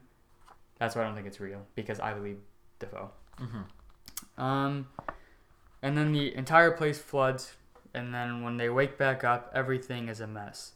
Uh, after a pretty like you know rough scuffle, Pattinson has that really just crazy vision where like Dafoe transforms transforms into the mermaid. After them Mhm. about to kiss, he falls back to like his head hits the floor, and then he's like a seaified like Mm-hmm. Looks like the uh, person from Davy Jones' crew in Pirates of the Caribbean version of Willem Dafoe, and then that turns into an octopus, and then snaps back to normal, and Dafoe's just like on the ground, and then you know he's like near death, and then Pattinson, out of nowhere, just starts telling him to bark, and then we cut to him on all fours and see. It's just why I love this movie so much. It's just like so insane. Well, uh, this this will go into my theory that I mentioned later on, like that I mentioned at the beginning, not of the video with Jack privately, but um, this was like a very big turning point of like who's the leader of these two. Yeah, because like I said at the beginning of this, Dafoe instantly at the beginning of the movie establishes dominance over Pattinson, Mm-hmm. but at this point it's the opposite. Pattinson most obviously is in control because I mean he's making him act like a dog. This is also something where it's like this could be just like he's dreaming, but like Pet, why like why would Dafoe have a vision of him being insubordinate to Pattinson? It makes more sense for this to either be real or Pattinson to be imagining him taking over the lighthouse. And the reason Pattinson tells him to bark is because earlier in the movie, th- like throughout it, um, Dafoe's character calls him a mad dog. Pattinson's character. Yeah. Um, so then, as he buries him alive, uh, which I didn't find anything, but I'm assuming that wasn't real dirt. That must have been like a not. candy or something or food. Probably didn't taste good because I've heard a lot of stories about fake food and drinks Mhm. not tasting good. Well, I mean, I heard on The Walking Dead the food there is Mm. pretty good. when the, like the zombies are pulling out the people. oh, really? Yeah. Oh, um, so, but after like remembering that he has to grab that key, he jumps back in, takes the key from a seemingly lifeless Robert or Dafoe, and then right before going up to the lighthouse, decides to grab a cigarette, and all of a sudden, Dafoe comes in with the axe again, chops him right in the shoulder, and then after another slight scuffle, Pattinson, you know, kills him Mm-hmm. and he's finally dead. And see, this is another thing that for me, I took it as Dafoe isn't crazy because this man just tried to bury him alive, and he didn't try to kill him. He easily could have hit him in the head. Mm-hmm. I mean, he doesn't have any cuts on his arms. He can He can easily lift the axe above his head to chop in the head, but he chooses the shoulder because I feel he has enough grasp of sanity to realize he doesn't want to murder another human being. Pattinson, however, takes the axe out of his shoulder, and after trying, to, after he thought he killed Dafoe, actually kills him. Mm-hmm. This time, not burying him alive, but with his actual just hands just kills him. Mm-hmm. Another reason why I believe Pattinson is the crazy one. And then he goes up to the lighthouse, and it is the weirdest scene. It, it's it's almost something from like a like one of those like cr- like really creepy films where it's like out in the woods and there's like actual like actual sex going on and like you've heard Mhm. about them right Yeah. so it almost was like that like the bass boost the Mhm. screaming and then the screaming keeps going until the light and the sound fades. It fades to white and then we get my second favorite shot which is when pattinson's dead and like the crows are eating Mhm. his guts out. Again that's i think a painting. So yeah uh really really good shot. And again now that's one where I could see in color it being just as, if not more beautiful, but like the one with Willem Dafoe and that like it almost looks like a painting. That looks better in black and white than it would have in color. Anyway, I digress. He's dead. They're both dead. It's the end of the movie. And man, It It was a good one. movie. um, so now with that, we ask ourselves, what is real? What is fake? I'm gonna try to break down the possibilities. Uh, the real question comes down to who lied, Dafoe or Pattinson. We're gonna start with Dafoe because, as I've expressed, I believe that Dafoe is telling the truth. So, with him, um, we know that there have been two keepers that died with him. We don't exactly know how, and it's only coming from him. So that could easily be a lie. Uh, we supposedly even see one of their heads which cleanly chopped off, and if it's a real head, then he had to have killed him. Um, he also has been drunk and stranded here alone for years. That's you know that just says crazy all over it. Um, we a lot of things show how crazy Pattinson might become, uh, or come from what Dafoe tells us. So like, if you trust, like if Dafoe is lying, then he's crazy because he's lying to you know kill this guy pretty much. Uh, so it could be a decaying mental state type of thing. He also acknowledges the evil of the light while protecting it, which is probably the biggest case for him being the crazy one, because he says it's the light makes people crazy. It does seems to make them crazy, and he protects it. Why would he protect it other than he wants it for himself? So that's totally possible. Uh, that really is it for Dafoe. I mean, he Mhm. does some crazy things, but they all seem, even if he is crazy, from self defense. He never starts fights, or the fights, except for when he chases him with the axe. But again, Pattinson could have easily been the one that destroyed it, chased Dafoe, put it on the axe, hid in the corner, and then Dafoe's like, dude, what are you doing? Um, Pattinson, however, has a lot more. So let's start with, I think, in my opinion, the most interesting theory. I don't think it's correct, but it's what Dafoe tells us, which is he's imagining this as he's dying out in the woods.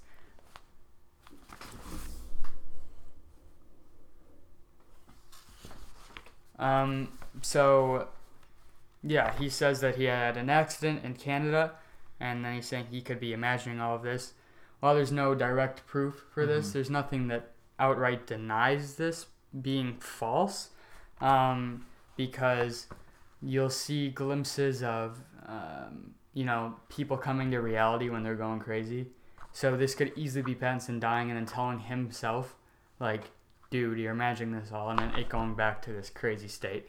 The thing, the only thing that really doesn't make sense with this is why would somebody want to imagine this scenario as they're dying? It could be Mhm. because they're crazy and that's just what they imagine first. You don't really. I don't know if you have control as you're dying. That's a that's a question you can ask yourself. But I don't know. Do you think this is real? The, you mean your theory? This well, I came up with this, but I, I don't think this. See, the, the cool thing about this movie is even how far out there your theory is, like possible. you, it's it's possible no matter what. Um, but like I said with American Psycho, I don't like movies where the end undermines everything that happened. Now it works in some movies. Uh, I'm thinking one in particular, but I'm not going to say it because it's kind of a spoiler. Uh, but yeah, uh, I I don't want this to be true because it would mean nothing's real. Mm-hmm. But then again, it is real in his head, and we talked about this like the last four podcasts, like the Red Room situation. It may not be the reality we're in, but if it's real in the characters' heads, all of them, then it's as real as it is if it was actually real. Mm-hmm. So, Sec- Mind over matter. Correct. The second theory is pretty much just like another. Ver- it's like all the theories are kind of just in the like same like scale. So instead of this this, this next one, instead of it being all fake, m- most of it is fake. Um, I'd say that you can pretty much say anything after he first sees the mermaid is not real, which means like 20 minutes of it is real, and then he just goes crazy right away. This could mean that he's crazy when he got there, and Mhm. that when once he got acquainted, the light and everything just took over. Um, you know, that means that probably Dafoe is mostly in his head.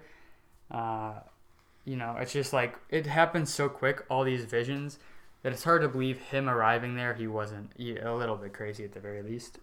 Um, and like like I said, the movie does back this, but it really just comes down to how insane you think he was. Mm-hmm. Uh, and the third theory is that the light and the isolation isolation drove him crazy, meaning it happens about halfway through the movie. The midpoint when we learned that he was stranded there, all those months there, you know, like messed him up. And I think this one's the most realistic. Isolation has in real life has been proven to do this to people, Mm-hmm. and there's obviously a sense of supernatural something going on in this world. So Yeah. The cool thing about when uh, when the director came to when Pattinson was cast, he said to the director, "I don't want to make a movie about a lighthouse that's supernatural. I want to make a movie about someone who's just effing crazy." Yeah, and which is totally true. But I gotta say, what I, I like I like a tint of supernaturalness. Mhm. There's definitely movies where they're character studies, but I feel that adding that sense of supernaturalness is a lot of fun. Mhm. Um, that I tried to do that with one of my first screenplays. It's I think it I think it just add it just adds something. It doesn't take away from anything. Uh, I could see why Pattinson wanted to do that though. Uh, and so then yeah, so I have some last notes, and then you can talk about your theory. So I think the seagull is self-reflection because he's always there at the worst moments when he falls, when he I can't remember the first times, but he's always there at the worst time. The first time Pattinson realizes this was a dumb idea, he's there at the door, and then obviously when he kills the seagull, everything goes crazy. Mhm. So it can represent, you know, lighthouse keepers as a whole. But I think it's more of just like a mirror almost. And when he kills it, in a way, he kills himself at that moment. Do you know what would have been a good movie to do with these three, even though we're not going to do three a podcast? Was um would be Shutter Island. It literally fits perfectly. I watched with this it. I, uh, I watched You it like liked it? two weeks ago. Yeah, I, I didn't. For some reason, I didn't. I didn't know the twist. But it didn't mind me, mind blow me as much as this movie did. Mm-hmm. I should cover that. A bit of a spoiler for what I'm gonna say. Um, but yeah, I don't know if that's intentional or not. But that's like the favorite thing I got of this movie, the seagull thing. Mm-hmm. I don't know why, but I'm I'm so proud of myself for that one. I'm not even gonna lie. And then I also said you can track the sanity by the dinner. All the big changes happen at the dinner scenes, Mm-hmm. and obviously the biggest happening when they're drunk. We learned some a lot of things there. But yeah, I said I love the cinematography here. I think it's an incredible looking film. It's a lot better than a lot of colored films. Uh, and it shows you don't need the color necessarily. It adds a lot to some films, um, but I love the use of darkness and the old timey effects. Music is incredible. I love how every shot is eerie in some way. Yeah, overall, one of my new favorite movies of all time. Mm-hmm. So, Okay. what is your theory? So, this was one I'm sure is out there online, but like I just when I watched it, this is what I thought could possibly be the case. This this first part is pro- probably online, but this later bit is like uh something that is probably not out there. Uh, William Dafoe's Thomas, I just called him William. Willem Dafoe's, and I spelled it William. That's why. Uh, Willem Dafoe's Thomas and Robert Pattinson's Thomas are the same people. Now that I'm sure is out there somewhere. Probably. But But my thing is that I think one uh, Willem Dafoe's Thomas is like the present one, and Robert Pattinson's Thomas is past Willem Dafoe. because uh, I think when the when he killed the person, he like Robert Pat not well William Dafoe. It's pretty much the same character. Like it happened. He went to, from Canada, left, went went to uh, the new place for a new life, and I can't really word this that well. I should have written this down. Um, and then, so they, they So wait, do you think it's you don't think it's time travel? You think it's just like now he's older and he's almost like gone so crazy he's like self-reflecting, yeah. And so you're saying that um, like him as his younger self is just him dealing with what he's done in the past. yeah and and I feel like it's uh it's throughout the entire movie it's the it's his past self and his present self clashing, which in the turning point changes who who is in control and who isn't, and then uh, I also think that it's I just think that that that's a very cool, very different theory, and oh, there's some things that I, I forgot about that I need I should have written down. I forgot. Oh, you're gonna. No, you can keep going. You can Um, I forgot to say at the beginning. I said remember about the two lifeguard or the two keepers leaving.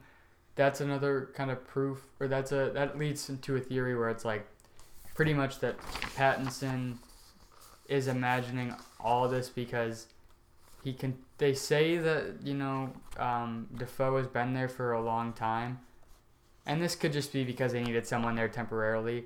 But I just think it's weird that there were two lighthouse keepers that came out of there, and that both Dafoe and Pattinson came from the boat. Like, wouldn't you think that Dafoe, being the main keeper, would stay there, and then somebody out on shore would bring him in, like as he like somebody's like, we're looking for a lighthouse keeper, and then that person brings him in. It's weird that Dafoe would go back out to shore, and then back.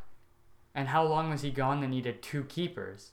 I just think that it's weird that there were two at the beginning, and I don't know if it's just to show that they're changing, but why would Dafoe? De- Dafoe's been there so long. It's just weird to me that there are Mhm. other keepers. And I think that proves that, or at least could be used as evidence that one of them is imagining all of this and Mhm. making everything up.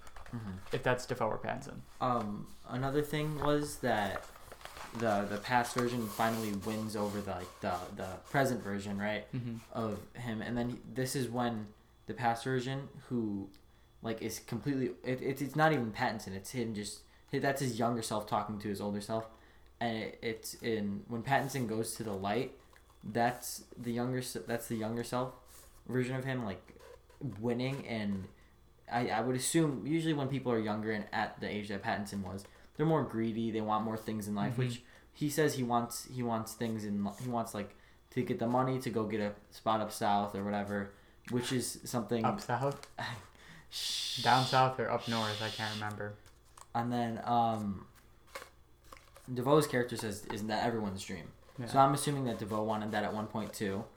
Uh, and then so he goes to the light, and this is where he gets rejected by the light, which this I think Dafoe in my in this theory didn't want to go to the light. He was just a safekeeper of it, but the greedy version of him wanted to see what he could potentially get from it. Yeah. I actually think that if your theory is true, I interpret the ending a different way. I do really like your theory, but I interpret it as either way, this character as a whole doesn't win because both versions die. Mm-hmm. You could say that at the very end of his life, the younger version triumphed, but it meant nothing because he died. And you could say you could say that that whole end was imaginary, and the person that is imagining this is still alive, but his, like him as a inside is dead. You know, that's a thing that happens a lot in movies where like they'll say that it's like The Walking Dead. They, they mean they're the Mhm. Walking Dead because at that point when he's when Rick says that they are just they're they're no one at that point. So you could interpret it. I or I do your theory. I interpret it as at the end, him as a person. No one triumphs. He dies. hmm He I- loses huma- his humanity. Yeah, and then Robert Pattinson, his character kills the people, then moves, and then I think that's that's the like that's the start of Dafoe. So Dafoe's Dafoe, uh, Dafoe's character I think is Robert Pattinson. So Dafoe killed that man in the woods, then moves to the lighthouse, and he kills more people because once you start killing people, usually. And it's You- it's you also it again. realistic that happens in like a ten year span because Mhm. if you've seen pictures from the Great Depression, they're twenty year olds that look easily they could be fifty up Yeah. to sixty. I mean, stress can really have a toll on the human body. Mhm. So that's totally realistic. So I just pretty much the theory is just that uh, Robert Pattinson is past Dafoe's character. So do you believe this to be true, or is it just like a theory you have? This is my this is my most I don't know how true it is, but this is my most liked theory that I have about the. I honestly like yours more than because mine are like pretty, I guess, obvious ways of going. Mhm. I do really like your theory. Mhm. And I also think it's either way, it's probably even if they aren't truly past versions of themselves, they're reflections of each other because Mhm. it seems like at one point that's most likely what Dafoe was and Pattinson.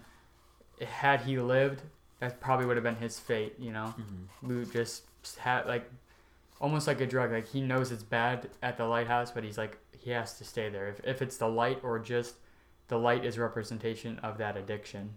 Another thing that um I, I just remembered is that the part where Dafoe's character is like, "Don't tell me your baggage" and all that stuff. Yeah. It's because I, I interpreted that as like once I thought of this theory as him saying like he doesn't want to relive the past, even though he's being forced to every day by looking at his former self. He doesn't want to relive the past. Yeah. Wow, wow. That was a good discussion. Now we rate it. Uh, Uh, you want me to go first? I'll start with my um, a, my letter. Even though that a lot of people may think this is a boring movie, I give it an A plus. I don't know why, but I was not bored through a single second of this movie. To be completely honest, I thought I would be. I thought that I didn't think that this was necessarily the mo- like a movie for me. While like you know I really like you know long kind of slower movies that explore characters more. I just thought that this would be a kind of a snooze fest, but A plus. It's one of the most enjoyable, most shocking, surprising experience movie experiences I've had, and I gotta say that um, there's twists that'll blow my mind more, but nothing has like twisted my mind in a movie, at least that I can remember, more than this. Mhm. I'll say like Shawshank Redemption gave me way more emotion Mhm. like how I felt after Shawshank, I don't think I'll ever feel like that like emotion again. I know uh, that was so crazy, but man, this is like I just love this movie. Mhm. What's your letter? So my letter is A plus, and I'll, I'll give my my percentage, hundred percent. That's what I put. And the reason for me is because it's it's it's a really I I wasn't bored throughout it whatsoever. And another enjoyment factor, which also goes to the the the percentage for me was how many theories like the, my my Mhm. theory for example made it even more more fun and more of a better movie for me so that increased it all yeah, because like I think I uh, what um if you guys have been keeping up since we kind of started doing the movies, you'd know that we started with like Empire, but I remember when we did Hereditary, how much fun it just was to talk about like the open endedness made it so much more fun. Mhm. And this movie gives you enough to like get the characters and kind of get it, but the fact that there's so many ways to interpret it and you don't really have to the visuals, the music, everything about this movie. It was snubbed of a nomination. It was snubbed uh, of like any of them. Best picture. disappointing. Parasite was really really good, and but I honestly I think this was better than Parasite. Oh yeah. Parasite, I think, deserves the win in 2019 because of its the cultural thing. Mhm. Like that's kind of an insane thing for uh, a different country to win the American Oscars, but this movie, in my opinion, was better. yeah, I I would agree. Wow, that's, that's the you that you're good. Yeah, I'm, I'm all good. Well, uh, that was the lighthouse. So then we'll do this outro and then the other ones. Okay. All right, everybody. Hope you enjoyed the podcast.